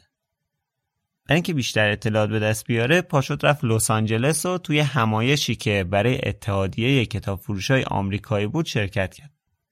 قصد داشت بیشترین اطلاعات لازم و از این کسب و کار به دست بیاره. اونجا تقریبا مطمئن شد که ایدش قابل انجامه. فروشنده های کتاب لیست موجودی کتاباشون رو تو کامپیوترهای خودشون داشتن و جف فقط نیاز داشت یه راهی برای جمعآوری این لیستا پیدا کنه. اما قبل از استفای اصلی ایده رو با همسرش مکنزی در میون گذاشت. گفت می‌خوام از کارم استعفا بدم. خودم می‌دونم خیلی ایده مسخره ای و ممکنه کاری که می‌خوام بکنم اصلا جواب نده. چون خیلی از کارهای جدید یا استارتاپ ها موفق نمیشن. پس خیلی مطمئن نیستم این کار جواب بده یا نه ولی می‌خوام تلاشمو بکنم. کلا تصمیم گرفته بود شانسش رو امتحان کنه. مکنزی هم وقتی شروع اشتیاق جفو دید ازش حمایت کرد. گفت من کنارت هستم برو این کارو بکن. بعد از اینکه خیالش از خونه راحت شد موقع این بود که با رئیسش صحبت کنه.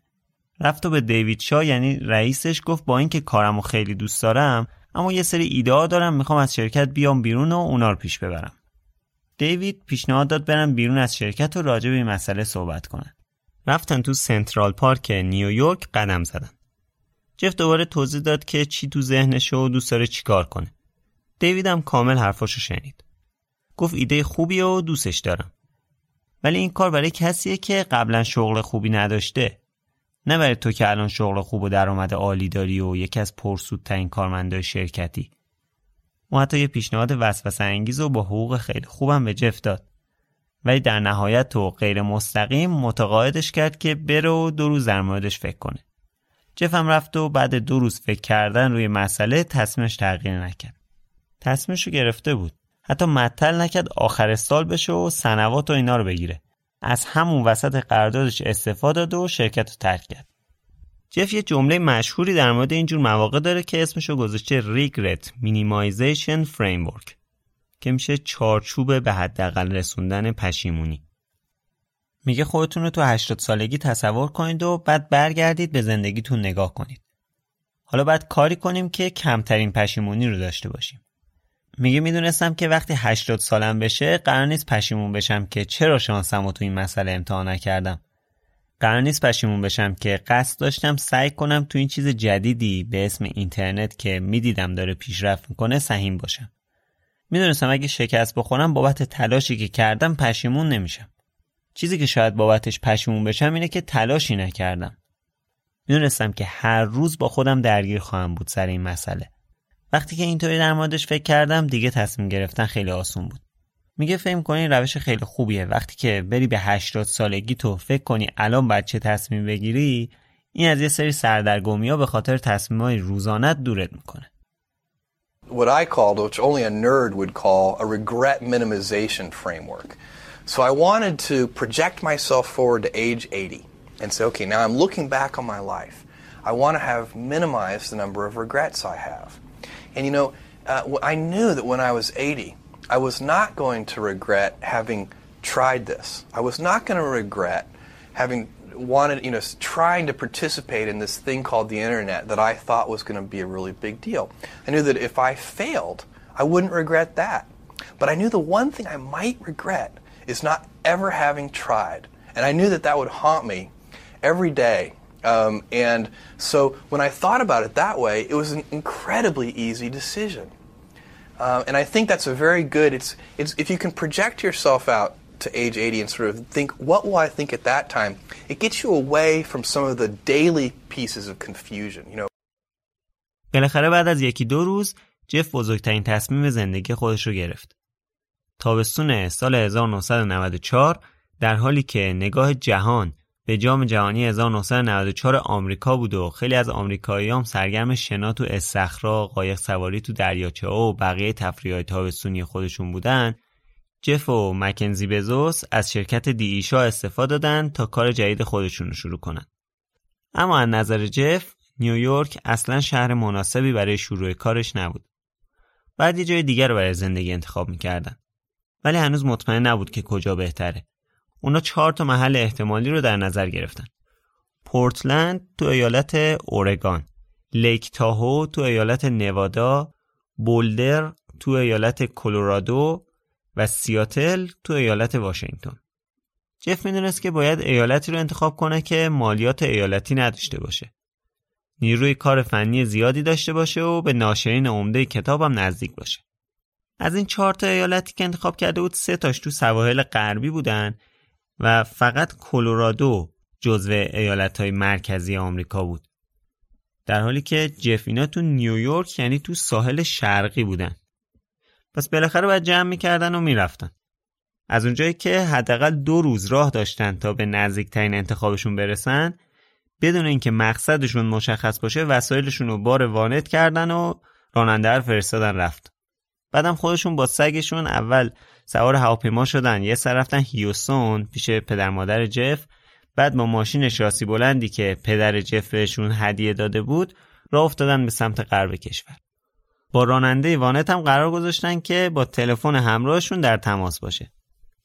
یعنی اینجاست که میگن ایده رو تا اجرا نکنی هیچ فایده ای نداره. طرف ایده رو داره ولی هنوز نه business plan داره نه می‌دونه از کجا می‌خواد همکار بیاره نه حتی می‌دونه کجا می‌خواد زندگی کنه. همینطوری جمع کرد راه افتاد. مسئله این بوده که جف اعتقاد داشته وقتی یه چیزی طی یه سال گذشته 2300 درصد رشد داشته پس هر کاری می‌خوای بکنی باید خیلی سریع انجامش بدی و هیچ زمانی رو نباید دست بدی. اونا تقریبا نصف کشور رو طی کرده بودن که مقصدشون رو انتخاب کردن. انتخاب جف شاید یکی از دورترین شهرهای آمریکا به نیویورک بود. سیاتل. چرا میگم دورترین؟ چون اگه به نقشه آمریکا نگاه کنید نیویورک یکی از شرقی ترین شهرهای آمریکا تو سواحل اقیانوس اطلس شمالیه. اما سیاتل تو شمال غربی آمریکا نزدیک مرز کاناداست رانندگی از نیویورک تا سیاتل 4590 کیلومتره که رفتن این مسیر 42 ساعت طول می‌کشه. برای مقایسه فقط میگم که بدونید تهران تا بندر عباس 1275 کیلومتره. یعنی 13 14 ساعت رانندگی.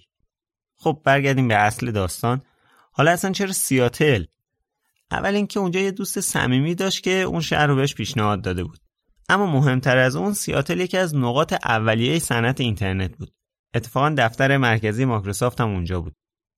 پس قاعدتا کارمندای ماهر بیشتری تو سیاتل نسبت به بقیه جاهای آمریکا پیدا می‌کرد. سیاتل یه نکته مهم دیگه هم داشت. اینگرام یکی از ناشرای بزرگ کتاب تو آمریکا تو این شهر بود این انتشارات تامین کننده کتاب برای 60 درصد سازمان های نشر کتاب بود یه شرکت معتبر نشر کتاب دیگه هم به اسم روزبرگ تو ایالت اورگان نزدیک سیاتل بود. جالب بدونید که علاوه بر انتخاب مقصد جف حتی business plan خودش برای این فروشگاه آنلاینش که هنوز اسمی هم نداشت تو همین راه رفتن به سیاتل نوشت. چطوری؟ در حالی که مکنزی پشت فرمون نشسته بود خود جف نشسته بود کنارش مشتاقانه در حال کار روی لپتاپش بود. همه تفکرات و برنامه هاشو آورد تو کامپیوترش سی صفحه نوشت و این اولین پیشنویس نقشه اصلی و business plan جف از کسب و کاری بود که قرار بود شروع کنه اون آماده بود تا یک کتاب فروشی آنلاین را اندازی کنه نه تنها قصد داشت به مشتری ها کمک کنه کتابای مورد نیازشون رو پیدا کنن بلکه می‌خواست کمکشون کنه با کتابایی که از وجودشون آگاهی ندارن هم آشنا بشن. حالا یه موضوع دیگه مونده بود که اون اسم این سایت بود. جف اسم کادابرا رو انتخاب کرد. کادابرا برگرفته از کلمه آبرا کادابرا بود. آبرا کادابرا یه ورد جادویی که قدیما بعضی از افراد خرافاتی اعتقاد داشتن یه کلمه شفا بخشه بعدا هم تو شعبد بازی ها و اینا استفاده می شده مثلا وقتی طرف می‌خواسته از تو کلاهش خرگوش در بیاره می‌گفته آبرا کدابرا بعد خرگوشه رو میکشیده بیرون. در واقع معادل فارسیش میشه همون عجی مجی لاترجی خودمون. احتمالا جف می‌خواسته یه اسم جادویی برای سایتش انتخاب کنه. حالا که گفتم آبراکدابرا اینم بگم شاید براتون جالب باشه. چون یه جورایی به قسمت دوم بایوکست هم مربوط میشه. جیک رولینگ هم نفرین مک تو کتابای هری پاتر رو از رو همین ورد آبراکدابرا برداشته که البته یکم تغییرش داده تبدیلش کرده به آواد کدابرا خب برگردیم به زوج مهاجرمون جف و مکنزی یه خونه توی خیابونی به اسم 28 شمال شرقی تو شهر بلویو اجاره کردن. شهر بلویو چسبیده به سیاتله. اما احتمالا به خاطر اینکه قیمت خونهاش ارزون تر از سیاتل بوده اونا اینجا رو انتخاب کردن. چقدر جالبه واقعا. همین الان اگه دستتون بند نیست تو گوگل مپس گوشیتون بزنید ده 704 NE 28 TH یعنی 28 ST بلویو یعنی همین شهر B E L L E V U E یعنی اگه اشتباه نکنم پلاک ده 704 خیابون 28 شمال شرقی شهر بلویو. خونه رو براتون میاره. حالا احتمالا می‌دونید. اگرم نمی‌دونید بهتون بگم که توی تاریخ فروش آنلاین جهان این یه مکان تاریخیه. حالا میگم چرا. 5 جولای 1994 یعنی 14 تیر 1373 جف بزوس شرکت جدید خودش به اسم کادابرا رو تو واشنگتن ثبت کرد. اما چند ماه بعد وقتی داشت تلفنی با وکیلش صحبت می‌کرد وکیل ازش پرسید که اسم شرکت چی بود؟ جف گفت که دبرا تلفظ انگلیسیش اینجوری میشه. وکیل پرسید چی؟ کداور کداور به معنی جسد. بعد جف یه لحظه جا خورد مثلا با خودش فکر کرد که احتمال داره بقیه هم اسم شرکت رو اشتباه بشنون پس تصمیم گرفت که تغییرش بده. اسم جدیدی که انتخاب کرد ریلنتلس بود. به معنی بیامان یا بیرحم. یه همچین چیزی. پس سپتامبر 1994 دامین relentless.com رو ثبت کرد. خیلی جدی قصد داشت کارش رو با همین اسم شروع کنه اما دوستاش متقاعدش کردن که این اسم یه جوری و بعد یه اسم بهتر انتخاب کنه. تصمیم به این شد که یه اسمی رو انتخاب کنه که با A شروع بشه. چون موقع همه جا لیست سایت ها رو بر اساس حروف الفبا مرتب می‌کردن. پس بهتر بود یه اسمی رو انتخاب کنه که با A شروع شه تا توی صفحه اول بیاد. این بار به دیکشنری پناه برد. صفحه A رو باز کرد و همینجوری به اسمای ایدار نگاه می‌کرد. تا بالاخره رسید به آمازون.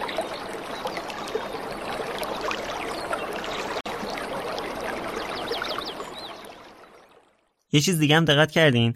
سال 94 جف تو جاده با لپتاپش business plan شو نوشت. با موبایلش هم با رانندهشون هماهنگ کرد که کدوم شهر رو برای اقامت انتخاب کرده. چند وقت بعدش هم وقتی داشت باز با موبایلش با وکیلش صحبت می‌کرد اسم سایتش رو تغییر داد. یادتونه که بهتون گفته بودم جف استفاده از تکنولوژی جدید خیلی علاقه داشت. سال 94 استفاده از لپتاپ و موبایل واقعا رایج نبود و این یه تأکیدیه بر همین مسئله uh, I started this most incredible journey called Amazon.com. Actually, at that time, it wasn't even called Amazon.com. It was called Cadabra Inc., as in abracadabra. That was the original name of the company. And I had phoned uh, a lawyer on the way to Seattle from a cell phone. And uh, he said, Well, what do you, to incorporate the company? He said, What do you want the company to be called? And I said, Cadabra. And he said, Cadaver? And I knew that was a bad name. Um, we changed it a few months later. بالاخره تو اول نوامبر سال 1994 یعنی دهم آبان 1373 یکی از مشهورترین دامینای کل اینترنت در آینده ثبت شد. amazon.com چند ماه بعدم توی 9 فوریه 95 یعنی 20 بهمن 73 شرکت اصلی به همون اسم amazon.com تو واشنگتن ثبت شد. حالا چرا جف آمازون انتخاب کرد؟ چون هم اسمشو همه شنیده بودن و اسم شرکتشو دیگه کسی اشتباه نمیشنید. همین که رودخونه و جنگلای آمازون یه جای عجیب غریب و متفاوت بودن. دقیقا مثل حسی که اون به کسب و کار جدیدش داشت. ضمناً رودخونه آمازون بزرگترین رودخونه جهانه. جف خودش اینجوری هدف گذاری کرد که یه روزی سایت کوچیکش به بزرگترین کتاب فروشی جهان تبدیل بشه. حالا جف نیاز به یه سرمایه اولیه برای شروع کار داشت. وقتی طرحش رو برای پدر مادرش توضیح داد، اونا خیلی زود از طرحش حمایت کردن و حتی حاضر شدن حدود 300 هزار دلار روی کارش سرمایه گذاری کنن. ولی جف نیاز به سرمایه بیشتری داشت. پس رفت سراغ چند نفر از فعالین حوزه کتاب و طرح تجاریش رو براشون تشریح کرد. بزوس حرف جالبی بهشون می‌زده. می‌گفته از همه اول بگم که من هیچ چیزی در مورد صنعت کتاب نمی‌دونم. اما اینو بگم که من می‌تونم کتابا رو به اینجا بکشونم یعنی اینترنت و اونا رو به مشتری بدم.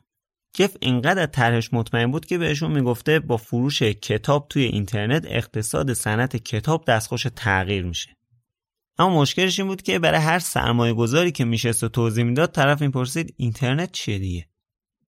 اون با 60 نفر جلسه جداگونه گذاشت تا بتونه یک میلیون دلاری که نیاز داشت رو جمع کنه موفق شد رضایت 22 نفر از اون 60 نفر رو به دست بیاره و یک میلیون دلار سرمایه اولیه رو تأمین کنه این پر ریسک ترین کاری بود که تا حالا انجام داده بود چند ما برگردیم عقب اونم وقتی که هنوز اسم شرکت کادابرا بود و جف تازه شرکت جدیدش رو ثبت کرده بود. مسائل مالی شرکت و همسر جف یعنی مکنزی بر عهده گرفته بود. اما برای راه اندازی سایت یکی دو نفر برنامه نویس لازم بود. بنابراین دوشنبه 22 آگست 1994 که می‌شد 31 مرداد 1373 یعنی یک ماه و نیم بعد از ثبت رسمی شرکت جف تو یوزنت که یه نوعی از گروه های گفتگو تو سطح اینترنته یه آگهی برای استخدام نیروی برنامه نویس C و یا C++ ثبت کرد. اینجوری یک استارتاپ با سرمایه خوب در جستجوی توسعه دهندگان نرم افزار C و یا C++ است که با سیستم عامل یونیکس هم آشنایی داشته باشد تا به تجارتی پیشگام در اینترنت کمک کند. باید در طراحی و ساخت سیستم های بزرگ و پیچیده و البته قابل مدیریت و نگهداری تجربه داشته باشید و همینطور باید بتوانید این کارها را در یک سوم زمانی که اکثر افراد توانمند فکر می کنند مناسب و ممکن است انجام دهید. باید مدرک کارشناسی، کارشناسی ارشد یا PhD در علوم کامپیوتر یا معادل آن را داشته باشید. در ادامه هم اشاره کرده که همکارهای مستعد با انگیزه و مشتاق رو میپذیره و این افراد رو به سیاتل منتقل می‌کنه و اشاره کرده شرکت برای هزینه جابجایی هم کمک می‌کنه ته ته آگهی هم یه جمله از آلان کی یکی از دانشمندای معتبر علوم کامپیوتر نوشته شده که گفته ساختن آینده از پیش بینی کردن اون آسون تره. در واقع این اولین آگهی شرکت آمازون برای استخدام اولین نفر تو این شرکت بود. کاملا مشخصه که جف از همون اول دست بالا رو گرفته که بهترین افراد رو جذب کنه و اعتقاد داشته این سختگیری اولیه می‌تونه خیلی به موفقیت شرکتش کمک کنه. اون تو مصاحبهاش برای استخدام نیرو تاکید می‌کرد که هر جایی باشی می‌تونی طولانی، سخت یا هوشمندانه کار کنی و موفق باشی. ولی اینجا حق انتخاب دو تا از این ستا رو هم نداری چون باید هر ستا رو با هم داشته باشی. اولین کسی که تونست از آزمون استخدام جف سربلند بیرون بیاد شل کافان بود. کسی که به جف کمک کرد تا زیرساخت فنی سایت مورد نظرش رو بسازه. در حالی که مکنزی به عنوان آچار فرانسه شرکت هم حسابدار بود هم دبیر و هم مدیر دفتر شل کافان و جف بزوس در کنار توسعه سایت کتابایی که لیستشون رو از شرکت کتاب اینگرام گرفته بودن تو database سایت وارد می‌کردن. مکنزی هم همزمان مشغول مذاکره برای اولین قراردادهای حمل و نقل شد. حالا یادتونه که گفتم و خونه تاریخیه. چرا؟ چون اونا گاراژ خونهشون رو تبدیل به محل کارشون کردن و جف با استفاده از یه تخته به عنوان میز با قیمت کمتر از 60 دلار یه دفتر کار نقلی ساخت و بالاخره شرکت خودش رو اندازی کرد. در واقع اولین دفتر کار آمازون گاراژ همون خونه تو خیابون 28 شمال شرقی بلویو تو هومه شرقی سیاتل بود. همطور که گفته بودم جف قبلا هم تجربه کار تو گاراژ خونه رو داشت. وقتی که نوجوان بود تو گاراژ خونهشون برای خودش یه آزمایشگاه درست کرده بود و چیز میز اختراع می‌کرد. وضعیت گاراژی که قرار بود اولین دفتر کار جف باشه خیلی عجیب غریب. یه فضای گرفته کوچیک که خب مشخص درست هم آیقمندی نشده بود. کار اصلی اینام تو اول فصل سرما شروع شده بود و هوا خیلی سرد بود. یه اجاق گاز مثل این گاز پیکنیکی ها گذاشته بودن وسط گاراژ تا مثلا هوا رو گرم کنه. کلی سیم و سراحی از این ورون رد شده بود تا به همه چیز برق برسه. چند ماه بعدم که یه اجاق برقی جایگزین گازه شد دیگه وضعیت مصرف برق واقعا فاجعه شده بود. وقتی کارمندا که چهار پنج نفر بودن به میز نیاز پیدا کردن جف به فکر افتاد که براشون میز بخره روبروی خونهشون اون طرف خیابون یه فروشگاه هوم دپو بود که لوازم خونه و اداری و اینا میفروخت. جف رفت میزا رو نگاه کردید قیمتاش یکم بالاست. بعد چشمش به در افتاد. قیمتشون پایین تر بود. پس یکی دو تا در خرید اومد چهار تا پایه به هر کدوم وصل کرد برای خودشون میز درست کرد. اون اعتقاد داشت که خریدن میز کمکی به مشتری های شرکت نمی‌کنه. پس نیازی به خرید اونا نیست و میشه یه طور دیگه مشکل رو برطرف کرد. وقتی نسخه آزمایشی سایت تو بهار 1995 آماده شد، جف با چند نفر از دوستا و آشناهای تجاریش تماس گرفت و ازشون خواست تا سایت رو بررسی کنن و اگه ایرادی داره بهش بگن. روز قبلش جف و چند تا دونه از کارمنداش نشسته بودن دور هم داشتن بررسی های نهایی رو روی سایت می‌کردن.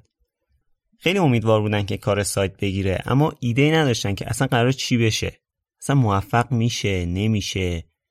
یکی از برنامه نویسا می‌گفت که نمی‌تونم بفهمم این کاری که داریم می‌کنیم شکل مثبتی از خوشبینیه یا نمونه از یه تلاش نادرست تاسف انگیز. بعد از یه مختصری ایبیابی بالاخره 16 جولای 1995 یعنی 25 تیر 1374 سایت آمازون.کام رسما راه اندازی شد. حالا سایتشون چه شکلی بود؟ یه سایت خیلی ساده. عکسشو می‌تونید تو صفحه های اجتماعی بایوکست که همه جا با یوزر ادساین بایوکست پادکست پیدا میشه ببینید. آره یه سایت خیلی ساده مثل یه کاغذ آچار. به حال اون موقع اینترنت ها سرعتش خیلی پایین بود و مهم بود که سایتشون خیلی زود بالا بیاد. یه صفحه توسی رنگ که بالای صفحه درشت و به رنگ مشکی نوشته بود به amazon.com بوکس خوش اومدید. زیرش یه لینکه با خط ریستن نسبت به تیتر اصلی که نوشته یک میلیون عنوان همواره قیمت پایین. بقیه صفحه یه سری تیتر در مورد ویژگی های سایت بود و توضیحاتش هم زیرش. تنها عکس صفحه لوگوی فیروزه‌ای رنگ بود که گوشه سمت چپ بالای صفحه بود.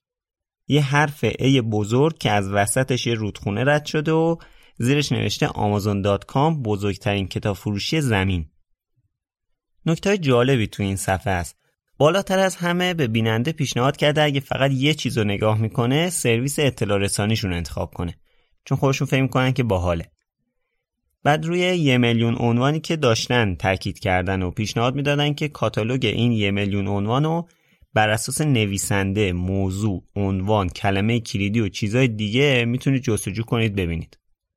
بعدم تاکید می‌کنن که برای خرید کتاب و ثبت سفارش نیازی به ساخت حساب کاربری نیست. صفحه جستجوشون هم خیلی ساده است. دو تا فیلده که بر اساس اسم نویسنده یا عنوان کتاب می‌تونستید دنبال کتاب مورد نیازتون بگردید. اما انگار که موفقیت آمازون از قبل مشخص بود. سوم آوریل یعنی 43 روز قبل از اینکه سایت به صورت عمومی راه اندازی بشه، اونا اولین کتاب خودشونو فروختن. نسخه آزمایشی سایت رو برای چند تا از دوستاشون فرستاده بودن دیگه. شل کافان همون کارمند اول آمازون به جان وین رایت همکار سابقش که هنوز باش در ارتباط بود یه ایمیل زد و سایت رو براش فرستاد. تو ایمیلش ازش درخواست کرده بود که بره توی سایت عضو بشه و کتاب سفارش بده. این آقا هم که یه متخصص علوم کامپیوتر استرالیایی بود همون موقع که تو دفتر کارش نشسته بود سایت رو باز کرد و مشغول بررسی شد. همونجا کتاب طرحهای سیال و قیاسهای خلاقانه مدل‌های رایانه‌ای از مکانیزم‌های اساسی تفکر نوشته داگلاس هافستادر رو به قیمت 27 دلار و 95 سنت سفارش داد و به این ترتیب اولین سفارش آمازون.کام ثبت شد. جف تعریف می‌کنه میگه ما اولاش اصلا برنامه ریزی بی ای و نقصی نداشتیم اوایل تو اون فضای 40 متری حتی میزم برای بسته‌بندی نداشتیم و همه کارا به صورت دستی انجام می‌شد. بعد خود جف کتابا رو بار بلیزرش می‌کرد و می‌برد اداره پست. میگه واقعا آرزو می‌کردم چه خوبه که یه روز وضع مالیم بهتر بشه و بتونم یه لیفت تراک بخرم. ماه اول جبار روی دست و زانوشون میذاشتن و بسته بندی می‌کردن. زمینم سیمانی بود زانو درد می‌گرفتن. یه چیز جالب تعریف می‌کنه میگه یه روز که زانوام دیگه واقعا درد گرفته بود به همکارمون که داشتیم با هم بسته بندی می‌کردیم گفتم ببین فکر کنم بعد زانوبند بخریم تا اینقدر زانوامون درد نگیره طرفم یه نگاه به جف کرده گفته جف به میز بسته‌بندی احتیاج داریم میگه شاید باورتون نشه ولی این یکی از درخشان ترین ایده هایی بود که تا اون موقع شنیده بودم. روز بعد یه میز بسته‌بندی تهیه کردن و همین بهرهوریشون رو به طرز چشمگیری افزایش داد. But I, we were packing these things, everybody, everybody in the company. And the and I had this brainstorm. And as I said to the person next to me, this packing is killing me. You know, my back hurts. This is killing my knees on this this hard cement floor. And the person said, Yeah, I know what you mean. And I said, You know what we need? This is my brilliant insight. We need knee pads. I was very serious. And, and um, this person looked at me like I was the stupidest person they'd ever seen. They're like, I'm working for this person. This is great. And um, said, What we need is packing tables. and I, I looked at this. I looked at this person and I thought that was the smartest idea I'd ever heard. The, the next day we got packing tables and I think we doubled our productivity. اولاش هر کی تو سایت سفارش کتاب ثبت می‌کرد تو دفتر کارشون یه زنگی گذاشته بودن که صدای اون زنگه در میومد یهو همه به تکاپو میافتادن که کار مشتری رو را بندازن. اما یه مدت بعد انقدر تعداد زنگ بالا رفت که تصمیم گرفتن زنگ رو کلا قطعش کنن.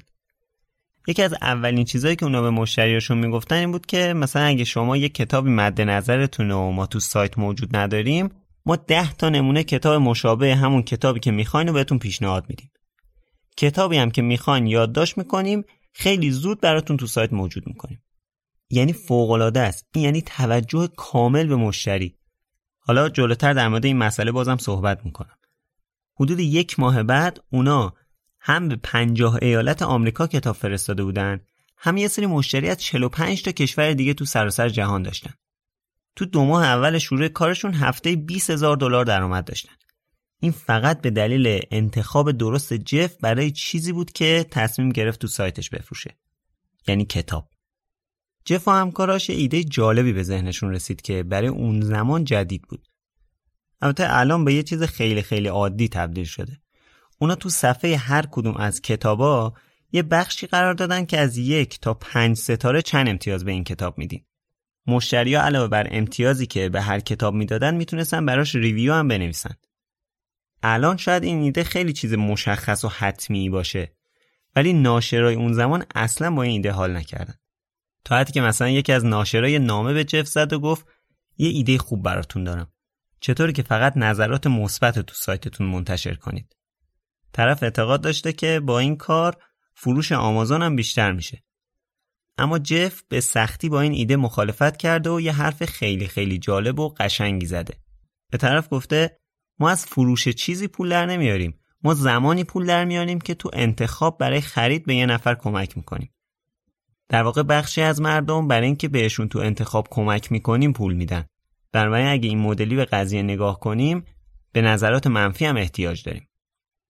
حالا که بعد از بیشتر از 20 سال به این مسئله نگاه می‌کنیم می‌بینیم پافشاری جف نه تنها باعث شد مردم انتخابای راحت تری داشته باشن بلکه به ناشرام کمک کرد تا کتابای بهتری رو منتشر کنن. بعدا هم درباره بقیه محصولا و تولید کننده هاشون همین اتفاق افتاد. البته متاسفانه ما تو کشور خودمون هنوز این مدل حذف نظرات منفی رو می‌بینیم. تا حدی که بعضی از برندها حتی کمپین تبلیغاتی درست کردن تا بگن ما همه نظرات رو بدون حذف منتشر می‌کنیم. یعنی متاسفانه برعکس اتفاق افتاده. اینقدر حذف نظر منفی عادی شده که رو حذف نکردنش مانور تبلیغاتی میدن. حالا بیخیال. بشنوید که خود جف چطور در مورد این مسئله صحبت می‌کنه. A thousand years ago, we started this thing called customer reviews. Customers could come in and rate a book between one and five stars, and they could write a text-based review. And the book publishers did not like this because, of course, not all the reviews are positive. Uh, I got a letter from one publisher that said, I have a good idea for you. Why don't you just publish the positive customer reviews? And I thought about this, and, cause and he, his, the argument he was making to me is that our sales would go up if we just published the positive customer reviews. And I thought about this. I thought I don't. I don't actually believe that because I don't think we make money when we uh, sell something, we make money when we help someone make a purchase decision. And if you think about it that way, then you want the negative reviews too. درآمد سایت تا پایان سال 1996 به 15.7 میلیون دلار رسید. 15 می 1997 یعنی کمتر از دو سال بعد از راه اندازی سایت و کمتر از سه سال بعد از تأسیس شرکت جف تصمیم گرفت سهام شرکت رو عرضه عمومی کنه. آمازون اون موقع 256 تا کارمند داشت. با وجود این وقتی که یک میلیونیومین سفارش سایت ثبت شد جف خود شخصا بسته حاوی کتابای راهنمای ویندوز NT و زندگی نامه پرنسس دایانا رو به اداره پست برد تا ارسال بشه ژاپن. آمازون سال 1997 به سرمایه 54 میلیون دلاری رسید از طریق همون عرضه عمومی سهام. بزوس که این پیشرفت باور نکردنی رو دید تصمیم گرفت کسب و کارش رو گسترش بده. یکی از هدفاش این بود که آمازون خارج از مرزهای آمریکا فعالیت کنه. همطوری که گفتم خودشون به خارج از آمریکا میفرستادن ولی هنوز شعبه توی خارج از کشور نداشتن. بنابراین همون سال فروش امتیاز آمازون از طریق سایتشون راه اندازی شد. و همین شد که پای آمازون به کانادا، ژاپن، انگلیس و فرانسه باز شد. داشتن خیلی خوب کتاب میفروختن که یه روز یه فکر خوب به سرش زد. تصمیم گرفت از مشتریایی که تو سایت ثبت نام کردن بپرسه دیگه چی از آمازون می‌خوان. پس برای هزار نفر به صورت تصادفی ایمیل زد با این مضمون که دوست دارید به غیر از کتاب چه محصولایی رو بفروشیم و بیشتر دنبال چه چیزی هستید. این ایمیل ها به طرز باور نکردنی جواب گرفتن. جواب جالبی هم گرفتن. مثلا یکی جواب داده بود دوست دارم تیغه برفاک کنه شیشه جلوی ماشین بفروشید. چون من واقعا به اون احتیاج دارم. اون موقع بود که جف تصمیم گرفت از طریق آمازون همه چیز بفروشه. جوان 1998 آمازون بخش موسیقی رو به سایت خودش اضافه کرد و این راه هم تو ادامه پیدا کرد. یعنی بعد از کتاب به ترتیب موسیقی، فیلم، وسایل الکترونیک، اسباب بازی و کم کم خیلی دستبندی های دیگه به آمازون اضافه شدن. ایده جف همیشه برآورده کردن همه نیازها و سلایق مشتریا بوده. پس هر چند وقت یه بار به آدرس ایمیلی که مشتریا تو سایت ثبت کرده بودن ایمیل می‌زدن و ازشون راجع به خواسته هاشون میپرسیدن. که مثلا دوست دارن چه چیزایی رو تو سایت موجود کنن. اینجوری شد که کم کم آمازون پیشرفت کرد و به وسعتش اضافه شد. و کم کم تبدیل شد به فروشگاه همه چیز. اتفاقا یک کتاب خیلی مشهورم به همین نام چاپ شده یعنی فروشگاه همه چیز. کتاب فروشگاه همه چیز رو نویسنده به اسم براد استون نوشته. سال 2013 منتشر شده. اتفاقا این کتاب جزء منابع این قسمت بایوکست هم بوده.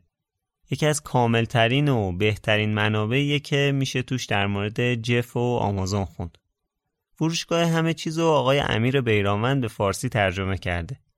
الان می‌تونید به تو سایت نشر نوین به آدرس نشرنوین.ir بخریدش. اگه به تو سایتشون می‌تونید با کد بایوکست با 20 درصد تخفیف این کتاب بگیرید. بایوکست به انگلیسی B I O C A S T این کد غیر از این کتاب برای کلی کتاب دیگه هم کار می‌کنه. لینک صفحه این کتاب هم می‌ذارم توی اطلاعات این قسمت. گسترش آمازون به حدی بود که سال 1999 مجله مشهور تایم جفزوس رو به عنوان شخص سال معرفی کرد و عکسش رو روی جلدش چاپ کرد. تا دسامبر اون سال این شرکت بیشتر از 20 میلیون بسته رو به 150 کشور جهان ارسال کرده بود. اما درست چند ماه بعد از اینکه جف این افتخار بزرگ رو به دست آورد آمازون با یکی از بزرگترین یا شاید هم بزرگترین بحران تاریخ خودش روبرو شد. البته اونا تو این مسئله تنها نبودن پای تموم شرکت های تکنولوژی وسط بود. دارم از بحران حباب دات کام حرف می‌زنم. حالا تو این دوره چه بلایی سر آمازون اومد؟ سال 2001 ارزش سهام آمازون به طرز عجیب افت کرد. سهامی که تا همین چند وقت قبلش به ازای هر سهم 107 دلار خرید و فروش می‌شد به حدود 7 دلار رسید. بعد از این افت بزوس مجبور شد تعداد کارمنداشو کم کنه و 1300 نفر رو تعدیل کرد. با این وجود آمازون جزو معدود شرکتهایی بود که تقریبا سالم از این بحران بیرون اومد. دلیل این مسئله تو بیزینس پلن جف نهفته است.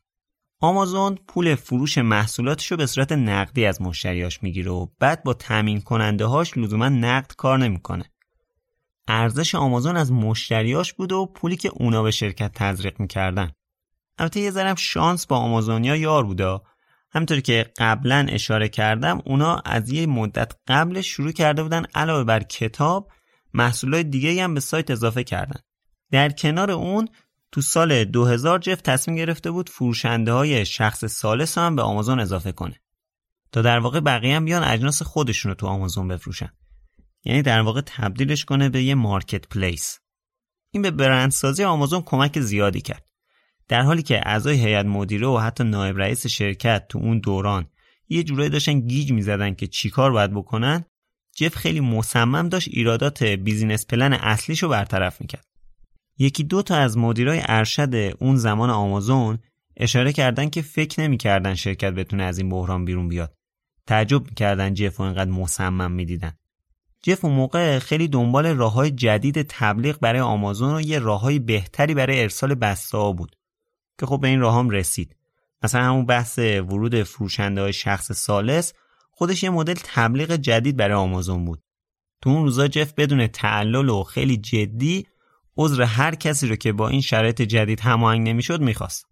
الان که بعد از حدود دو دهه به گذشته برمیگردیم متوجه میشیم که آمازون امروزی تقریبا حاصل همون تغییرات اون روزاست.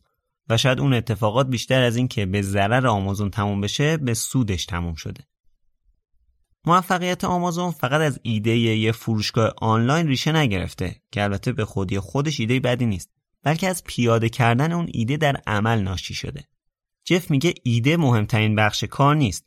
مهمترین بخش اجرای اون ایده است و باید کاری کنیم که ایده هامون قابلیت اجرا شدن به بهترین صورت رو داشته باشن. این همون ایده که با دوست دخترش تو دریم اینستیتوت زمانی که دبیرستانی بودن می‌خواستن به بچه ها یاد بدن بدون شک این موفقیت آمازون حاصل تلاشای جف بوده آقای بزوس بعد از فارغ و تحصیلی از دانشگاه خیلی هدفمند و روی حساب پیش رفت و هر قدمی که برداشت و سراغ هر کاری که رفت در جهت رسیدن به هدف نهاییش بود. اون تو زمان و مکانی خوب شروع کرد و با سرسختی تو استخدام نیروهای حیاتی و توانا به پیش رفت. جف به کسایی که می‌خواست استخدامشون کنه می‌گفت ما می‌خوایم اینجا کاری کنیم که برای مشتریامون با ارزش باشه. می‌خوایم چیزی رو خلق کنیم که با افتخار از اون برای نوه هامون تعریف کنیم. چیزی که حاصلش رو الان و بعد از بیشتر از دو دهه می‌بینیم. آمازون تونست چالش های بزرگی مثل رقبا و بزرگتر از اون یعنی حباب دات کام و پشت سر بذاره. این روزا وقتی در مورد آمازون صحبت می‌کنید مجبور نیستید بگید شرکت آمازون یا فروشگاه اینترنتی آمازون. لازم هم نیست که تاکید کنید منظورتون رودخونه آمازون یا جنگل های آمازون نیست. اما آمازون هم مثل هر شرکت دیگه ای دوره داشته که بعد اسمشو کامل و با توضیحات به کار می اگه ویدیوها یا متنای قدیمی که در مورد جف یا آمازون هست رو ببینید همیشه وقتی می‌خواستن از آمازون صحبت کنن می‌گفتن آمازون.com اما الان کافی تو گوگل search کنید آمازون. اسم رودخونه یا جنگل های آمازون تو صفحه دهم گوگل هم نیست. آمازون الان با ارزشترین شرکت و ارزشمندترین برند جهانه. طی این 25 سالی که از تأسیس این شرکت میگذره سرویس ها و محصول های متعددی رو معرفی کرده. بعضیاش موفق بودن بعضیاش هم نه. در ادامه می‌خوام یه اشاره هم به اونا بکنم تا ببینیم فعالیت آمازون چقدر گسترده است. آمازون پرایم ویدئو. یکی از خبرسازترین و پربیننده ترین سرویس های VOD جهان آمازون پرایم ویدیوه VOD مخفف video on demand ه یعنی یه چیزی مثل نتفلیکس یا نمونه داخلیش میشه مثل فیلیمو و نماوا این سرویس اواسط دسامبر 2016 به صورت جهانی در دسترس قرار گرفت. در واقع به صورت جهانی به جز چین، کوبا، کره شمالی، سوریه و البته ایران. آمازون پرایم ویدیو طی یکی دو سال اخیر به شدت داره اوج می‌گیره و قراردادهای خیلی خوبی هم با سازنده های مشهور و بزرگ برنامه های تلویزیونی بسته. مثلا وقتی مجریای برنامه خیلی معروف تختگاز با تهیه کننده های بی بی سی به مشکل خوردن رفتن و یه برنامه مشابه به نام گرند تور برای آمازون ساختن یا فصل اخیر لیگ برتر انگلیس و آمازون به صورت انحصاری خریده تعداد مشترکین این سرویس تو آمریکا 26 میلیون نفره البته واسه نتفلیکس خیلی بیشتره یعنی 61 میلیون ولی رشد آمازون تو یکی دو سال گذشته مثال زدنی بوده و بعید نیست یه چند سال آینده بتونه نتفلیکس رو اذیت کنه. الکسا کسایی که کار طراحی سایت می‌کنن یا مدیر وبسایتن قطعا سایت الکسا رو می‌شناسن. مهمترین چیزی که الکسا نشون میده رتبه سایت ها بر اساس تعداد بازدیدشونه. اما این روزا وقتی میگی الکسا مردم یاد یه چیز دیگه ای میفتن. نوامبر 2014 آمازون دستیار شخصی هوشمند خودش به نام آمازون الکسا رو معرفی کرد. حالا این الکسا اصلا چی هست؟ برای اینکه اینو توضیح بدم لازمه یه ذره کلی تر بگم. دستیار شخصی اپل که سال 2011 معرفی شد اسمش سیریه. دستیار شخصی مایکروسافت کورتاناس. واسه گوگل هم اسمش Google Assistant ه. جف بزوس برای اینکه از این سه غول بزرگ جهان عقب نیفته الکسا رو معرفی می‌کنه. البته چون آمازون مثل اپل و مایکروسافت و گوگل device ی نداشت که روش الکسا رو ارائه کنه یه محصول جدید ساخت به نام Amazon Echo Amazon Echo حالا چیه؟ آمازون اکو یه بلنگوی ای بود که الکسا روش کار می‌کرد حالا در مورد الکسا بگم خیلی ها می‌دونن دیگه دستیار شخصی مثل یه ربات میمونه که می‌تونی باش صحبت کنی ارتباط بگیری باش و کلی از سوالات جواب میده. یا مثلا با بلوتوس به دستگاه هوشمند دیگه وصل میشه و دستوراتتون رو اجرا می‌کنه. چرا خاموش روشن می‌کنه تلویزیون یا کولر رو روشن می‌کنه و اینا. درسته که الکسا دیرتر از بقیه دستیارهای صوتی وارد بازار شده. ولی الان به عنوان کاربردی ترین اونا شناخته میشه و خیلی ها تو جهان حتی تو همین ایران ازش استفاده می‌کنن. تو ایرانم برای این میگم که برای تحقیقات این قسمت خودم یه مقدار باش کار کردم یکم امتحانش کنیم خیلی چیزا میشه ازش پرسید ولی می‌خوام یکم سوالای خاصتر بپرسم الکسا what was Amazon's previous name? In 1995, Jeff Bezos wanted to name his company Cadabra in a nod to his magical vision. However, after it was misheard as Cadaver, he selected Amazon. He wanted to name the world's largest bookstore after the world's largest river. Do you love Jeff Bezos? I don't have an opinion on that. Do you like Jeff Bezos? I'd rate him five stars. Alexa, do you know Iran? Iran is a country in Western Asia. With 83 million inhabitants, Iran is the world's 18th most populous country.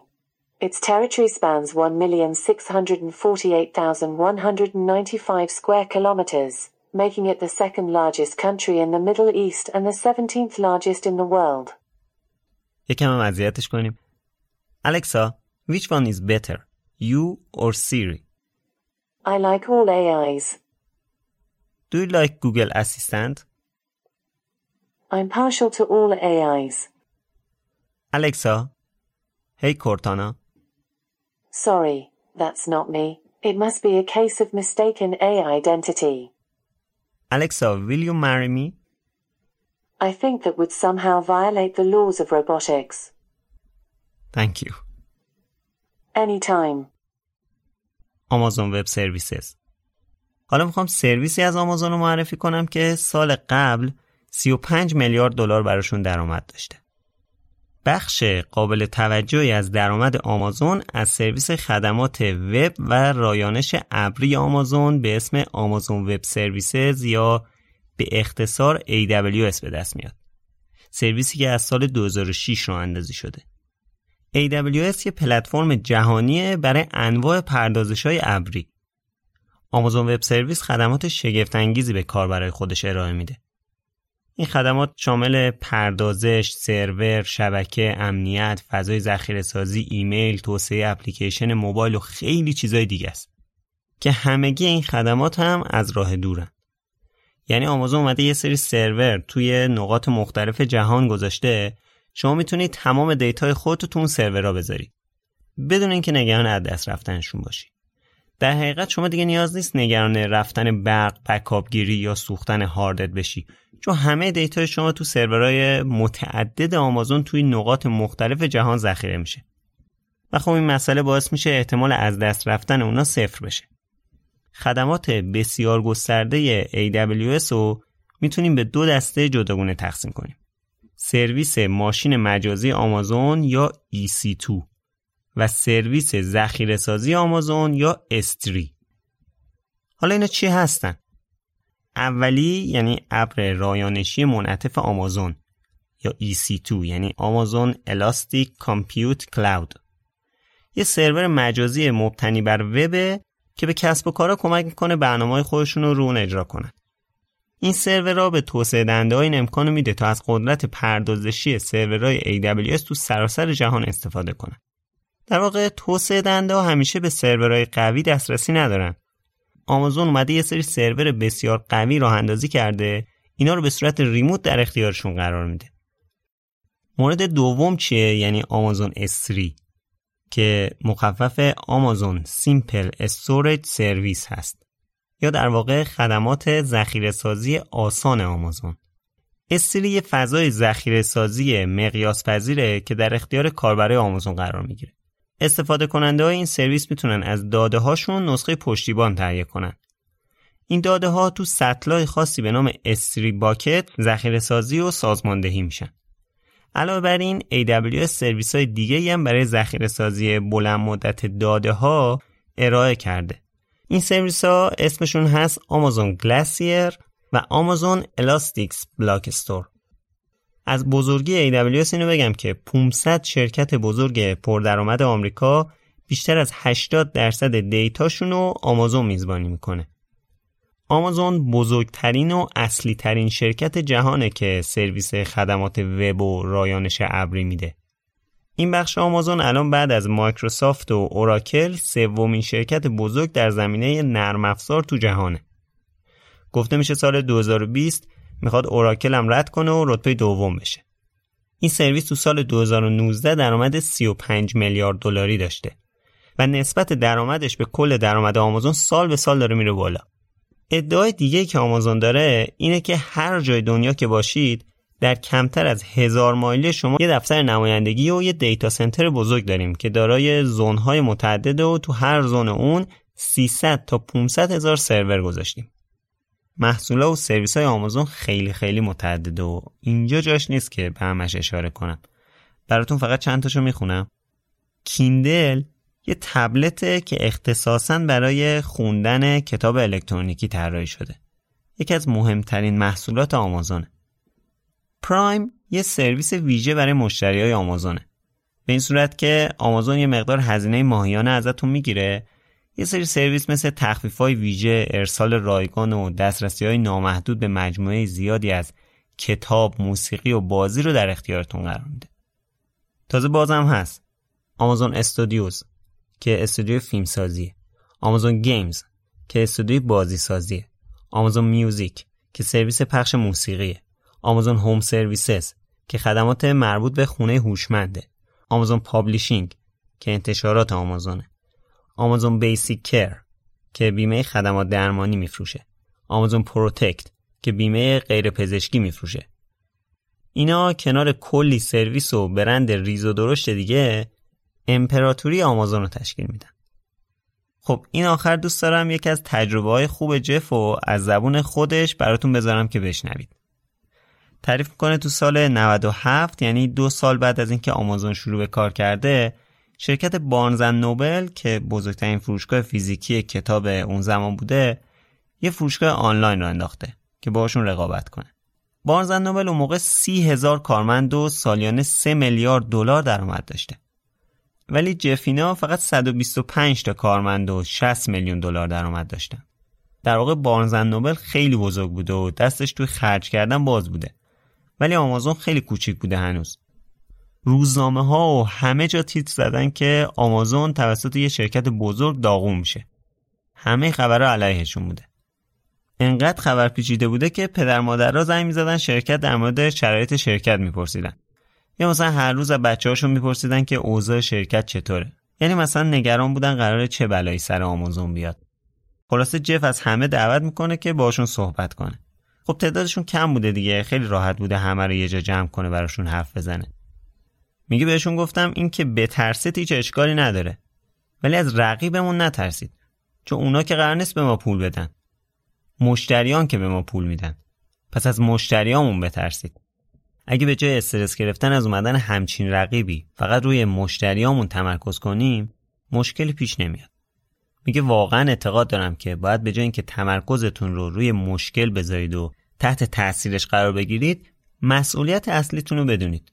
برید و تلاشتون رو دوچندان کنید تا نه تنها مشتری راضی باشه بلکه از خریدش هم لذت ببره I remember um, there, early on, we only had 125 employees when Barnes & Noble, who, the big U- United States bookseller, um, opened their online website to compete against us, barnesandnoble.com. We'd had about a two-year window. We opened in 95. They opened in 97. And at that time, all of the headlines, and the funniest were about how we were about to be destroyed by this much larger company. We had 125 employees and 60 million dollars a year in annual sales, 60 million with an M. And that, uh, and Barnes Noble at the time had 30,000 employees and about three billion dollars in sales. So it, they were giant, we were tiny, and we had limited resources. And the the headlines were um, very negative about Amazon. And the, the one that's most memor- memorable was just Amazon.toast. And, um, and so I called an all hands meeting, in, which was not hard to do with just 125 people.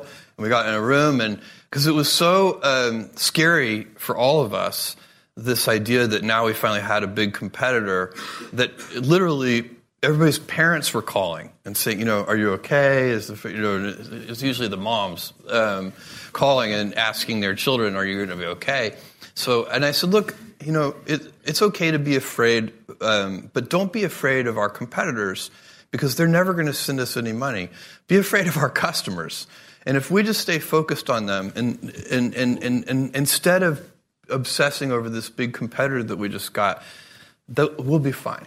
Um, and I really do believe that. I think that if you stay focused, then the more uh, drama there is and everything else, no matter what the drama is, whatever the external distraction is, the, the, what your, your response to it should be to double down on the customer, satisfying them, not just satisfying them, delighting them. خب داستان ما با آقای جف بزوس به همینجا ختم نمیشه. به حال دوروبر جف کلی مسائل حاشیه‌ای و متفرقه است که کم هم نیستن. از کارهای مربوط به فضا گرفته تا جدایی پرحرف حدیثش. یا داستان هک شدن موبایلش و ثروت عجیب و غریبش. همه این مسائل به طور مفصل تو قسمت بعدی بایوکست بهش می‌پردازم. ولی خیالتون راحت خیلی لازم نیست منتظر بمونید. چون قسمت بعدی با فاصله یک هفته از همین قسمتی که دارید میشنوید منتشر میشه.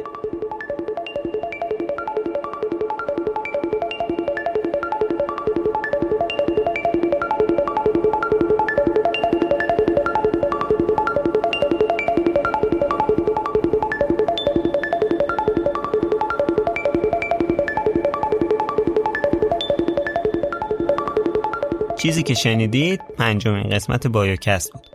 بایوکست رو من خشایار نور تولید کنم کنجکاوی این که ثروتمندترین فرد روی زمین از کجا به اینجا رسیده منو تو این مسیر چند ماه انداخت که هر چی می‌رفتم تموم نمی‌شد. اصلا باورم نمی‌شد که اینقدر مطلب از جف و آمازون باشه. برای تحقیقات این قسمت و البته قسمت بعدی شاید مطالب من یه چیز حدود 100 صفحه آچهار شد. خیلی ازم می‌خوان که منابع پادکست رو بگم. خیلی راحت بهتون بگم یوتیوب و گوگل. یعنی مثلا برای این قسمت تقریبا هر کلمه ای راجع به جف یا آمازون بوده شاید من search کردم در موردش. هم تو یوتیوب هم تو گوگل. حاصل خوندن و ترجمه یه بخشی از این لینک ها میشه اینی که تو هر قسمت بایوکست میشنوید. علاوه بر اینا از کتاب و پادکست هم استفاده کردم واسه جمع وری مطلب. منظورم اینه که آخه من چطوری منبع بدم؟ منابع واقعا زیاده نمیشه لینک داد. بخش عمده ترجمه این قسمت زحمت خانم الناز مقیمی بود که خیلی ممنونم ازشون. خانم محمود آبادی هم تو طبقه بندی اطلاعات این قسمت بهم کمک کردن که ازشون ممنونم. از مسعود و محسنم برای کمکهایی که بهم کردن تشکر می‌کنم. اگه بایوکست رو دوست دارید و می‌خواید بهم کمک کنید بهترین و مهمترین راهش اینه که اونو به بقیه معرفی کنید. علاوه بر این با خرید کتاب از سایت نشر نوین هم می‌تونید از بایوکست حمایت کنید. بخش زیادی از کتابای این سایت رو می‌تونید با کد تخفیف بایوکست به انگلیسی یعنی B I O C A S T با 20 درصد تخفیف تهیه کنید. اگه داستان زندگی جف و به وجود اومدن آمازون براتون جذاب بود پیشنهاد می‌کنم حتما یه نگاه به کتاب فروشگاه همه چیز بندازید فروشگاه همه چیز برنده جایزه کتاب کسب و کار سال 2013 از نظر روزنامه اقتصادی فاینانشیال تایمز و بهترین کتاب همون سال از نظر واشنگتن پست، فوربس، اکونومیست، بلومبرگ و کلی جای دیگه است. اگه قصد دارید استارتاپی راه بندازید یا الان صاحب استارتاپ یا کسب و کار کوچیک و یا حتی بزرگی هستید یکی از کتابایی که می‌تونه به شما کمک کنه همین کتابه لینک خریدش هم تو توضیحات این قسمت گذاشتم بازم مثل همیشه بهتون پیشنهاد می‌کنم که پادکست ها رو از اپلیکیشن های مخصوص خودشون بشنوید. مثل Apple Podcast، Google Podcast، Podbean، Castbox، Overcast اینجور اپلیکیشن ها. چون هم امکانات خوبی برای شما داره هم آمارای بهتری به ما میده که خیلی برامون مفیده. بایوکست رو می‌تونید تو توییتر، تلگرام و اینستاگرام با یوزر ادساین بایوکست پادکست پیدا کنید. همین دیگه. تا قسمت بعدی که برخلاف همیشه این دفعه خیلی زود منتشر میشه یعنی یه هفته دیگه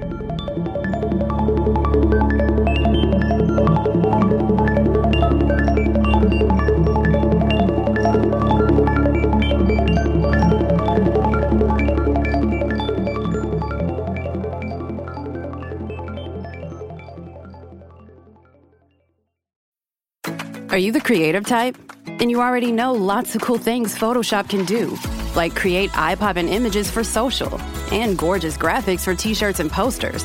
But did you also know it can instantly turn a gray sky into a fiery sunset, change black and white to color in a click, or make anything in your photo magically disappear? Maybe you're wondering can anyone use Photoshop to take images from ordinary to amazing? Nope, everyone can. Visit Photoshop.com and get started for free. Imagine the softest sheets you've ever felt. Now imagine them getting even softer over time. That's what you'll feel with Bowl and Branch's organic cotton sheets. In a recent customer survey, 96% replied that Bowl and Branch sheets get softer with every wash. Start getting your best night's sleep in these sheets that get softer and softer for years to come. Try their sheets with a 30-night guarantee. Plus, get 15% off your first order at bowlandbranch.com. Code BUTTERY. Exclusions apply. See site for details. Hey, it's Paige DeSorbo from Giggly Squad. High quality fashion without the price tag. Say hello to Quince. I'm snagging high-end essentials like cozy cashmere sweaters, sleek leather jackets, fine jewelry, and so much more. With Quince being 50 to 80% less than similar brands. And they partner with factories that prioritize safe, ethical, and responsible manufacturing. I love that. Luxury quality within reach. Go to quince.com slash style to get free shipping and 365 day returns on your next order. Quince.com slash style. Hi, I'm Daniel, founder of Pretty Litter. Did you know cats tend to hide symptoms of sickness and pain? I learned this the hard way after losing my cat, Gingy. So I created Pretty Litter, a health monitoring litter that helps detect early signs of illness by changing colors, saving you money and potentially your cat's life. Pretty Litter is veterinarian developed, and it's the easiest way to keep tabs on your fur baby's health right at home. Go to prettylitter.com and use code ACAST for 20% off your first order and a free cat toy. Terms and conditions apply. See site for details.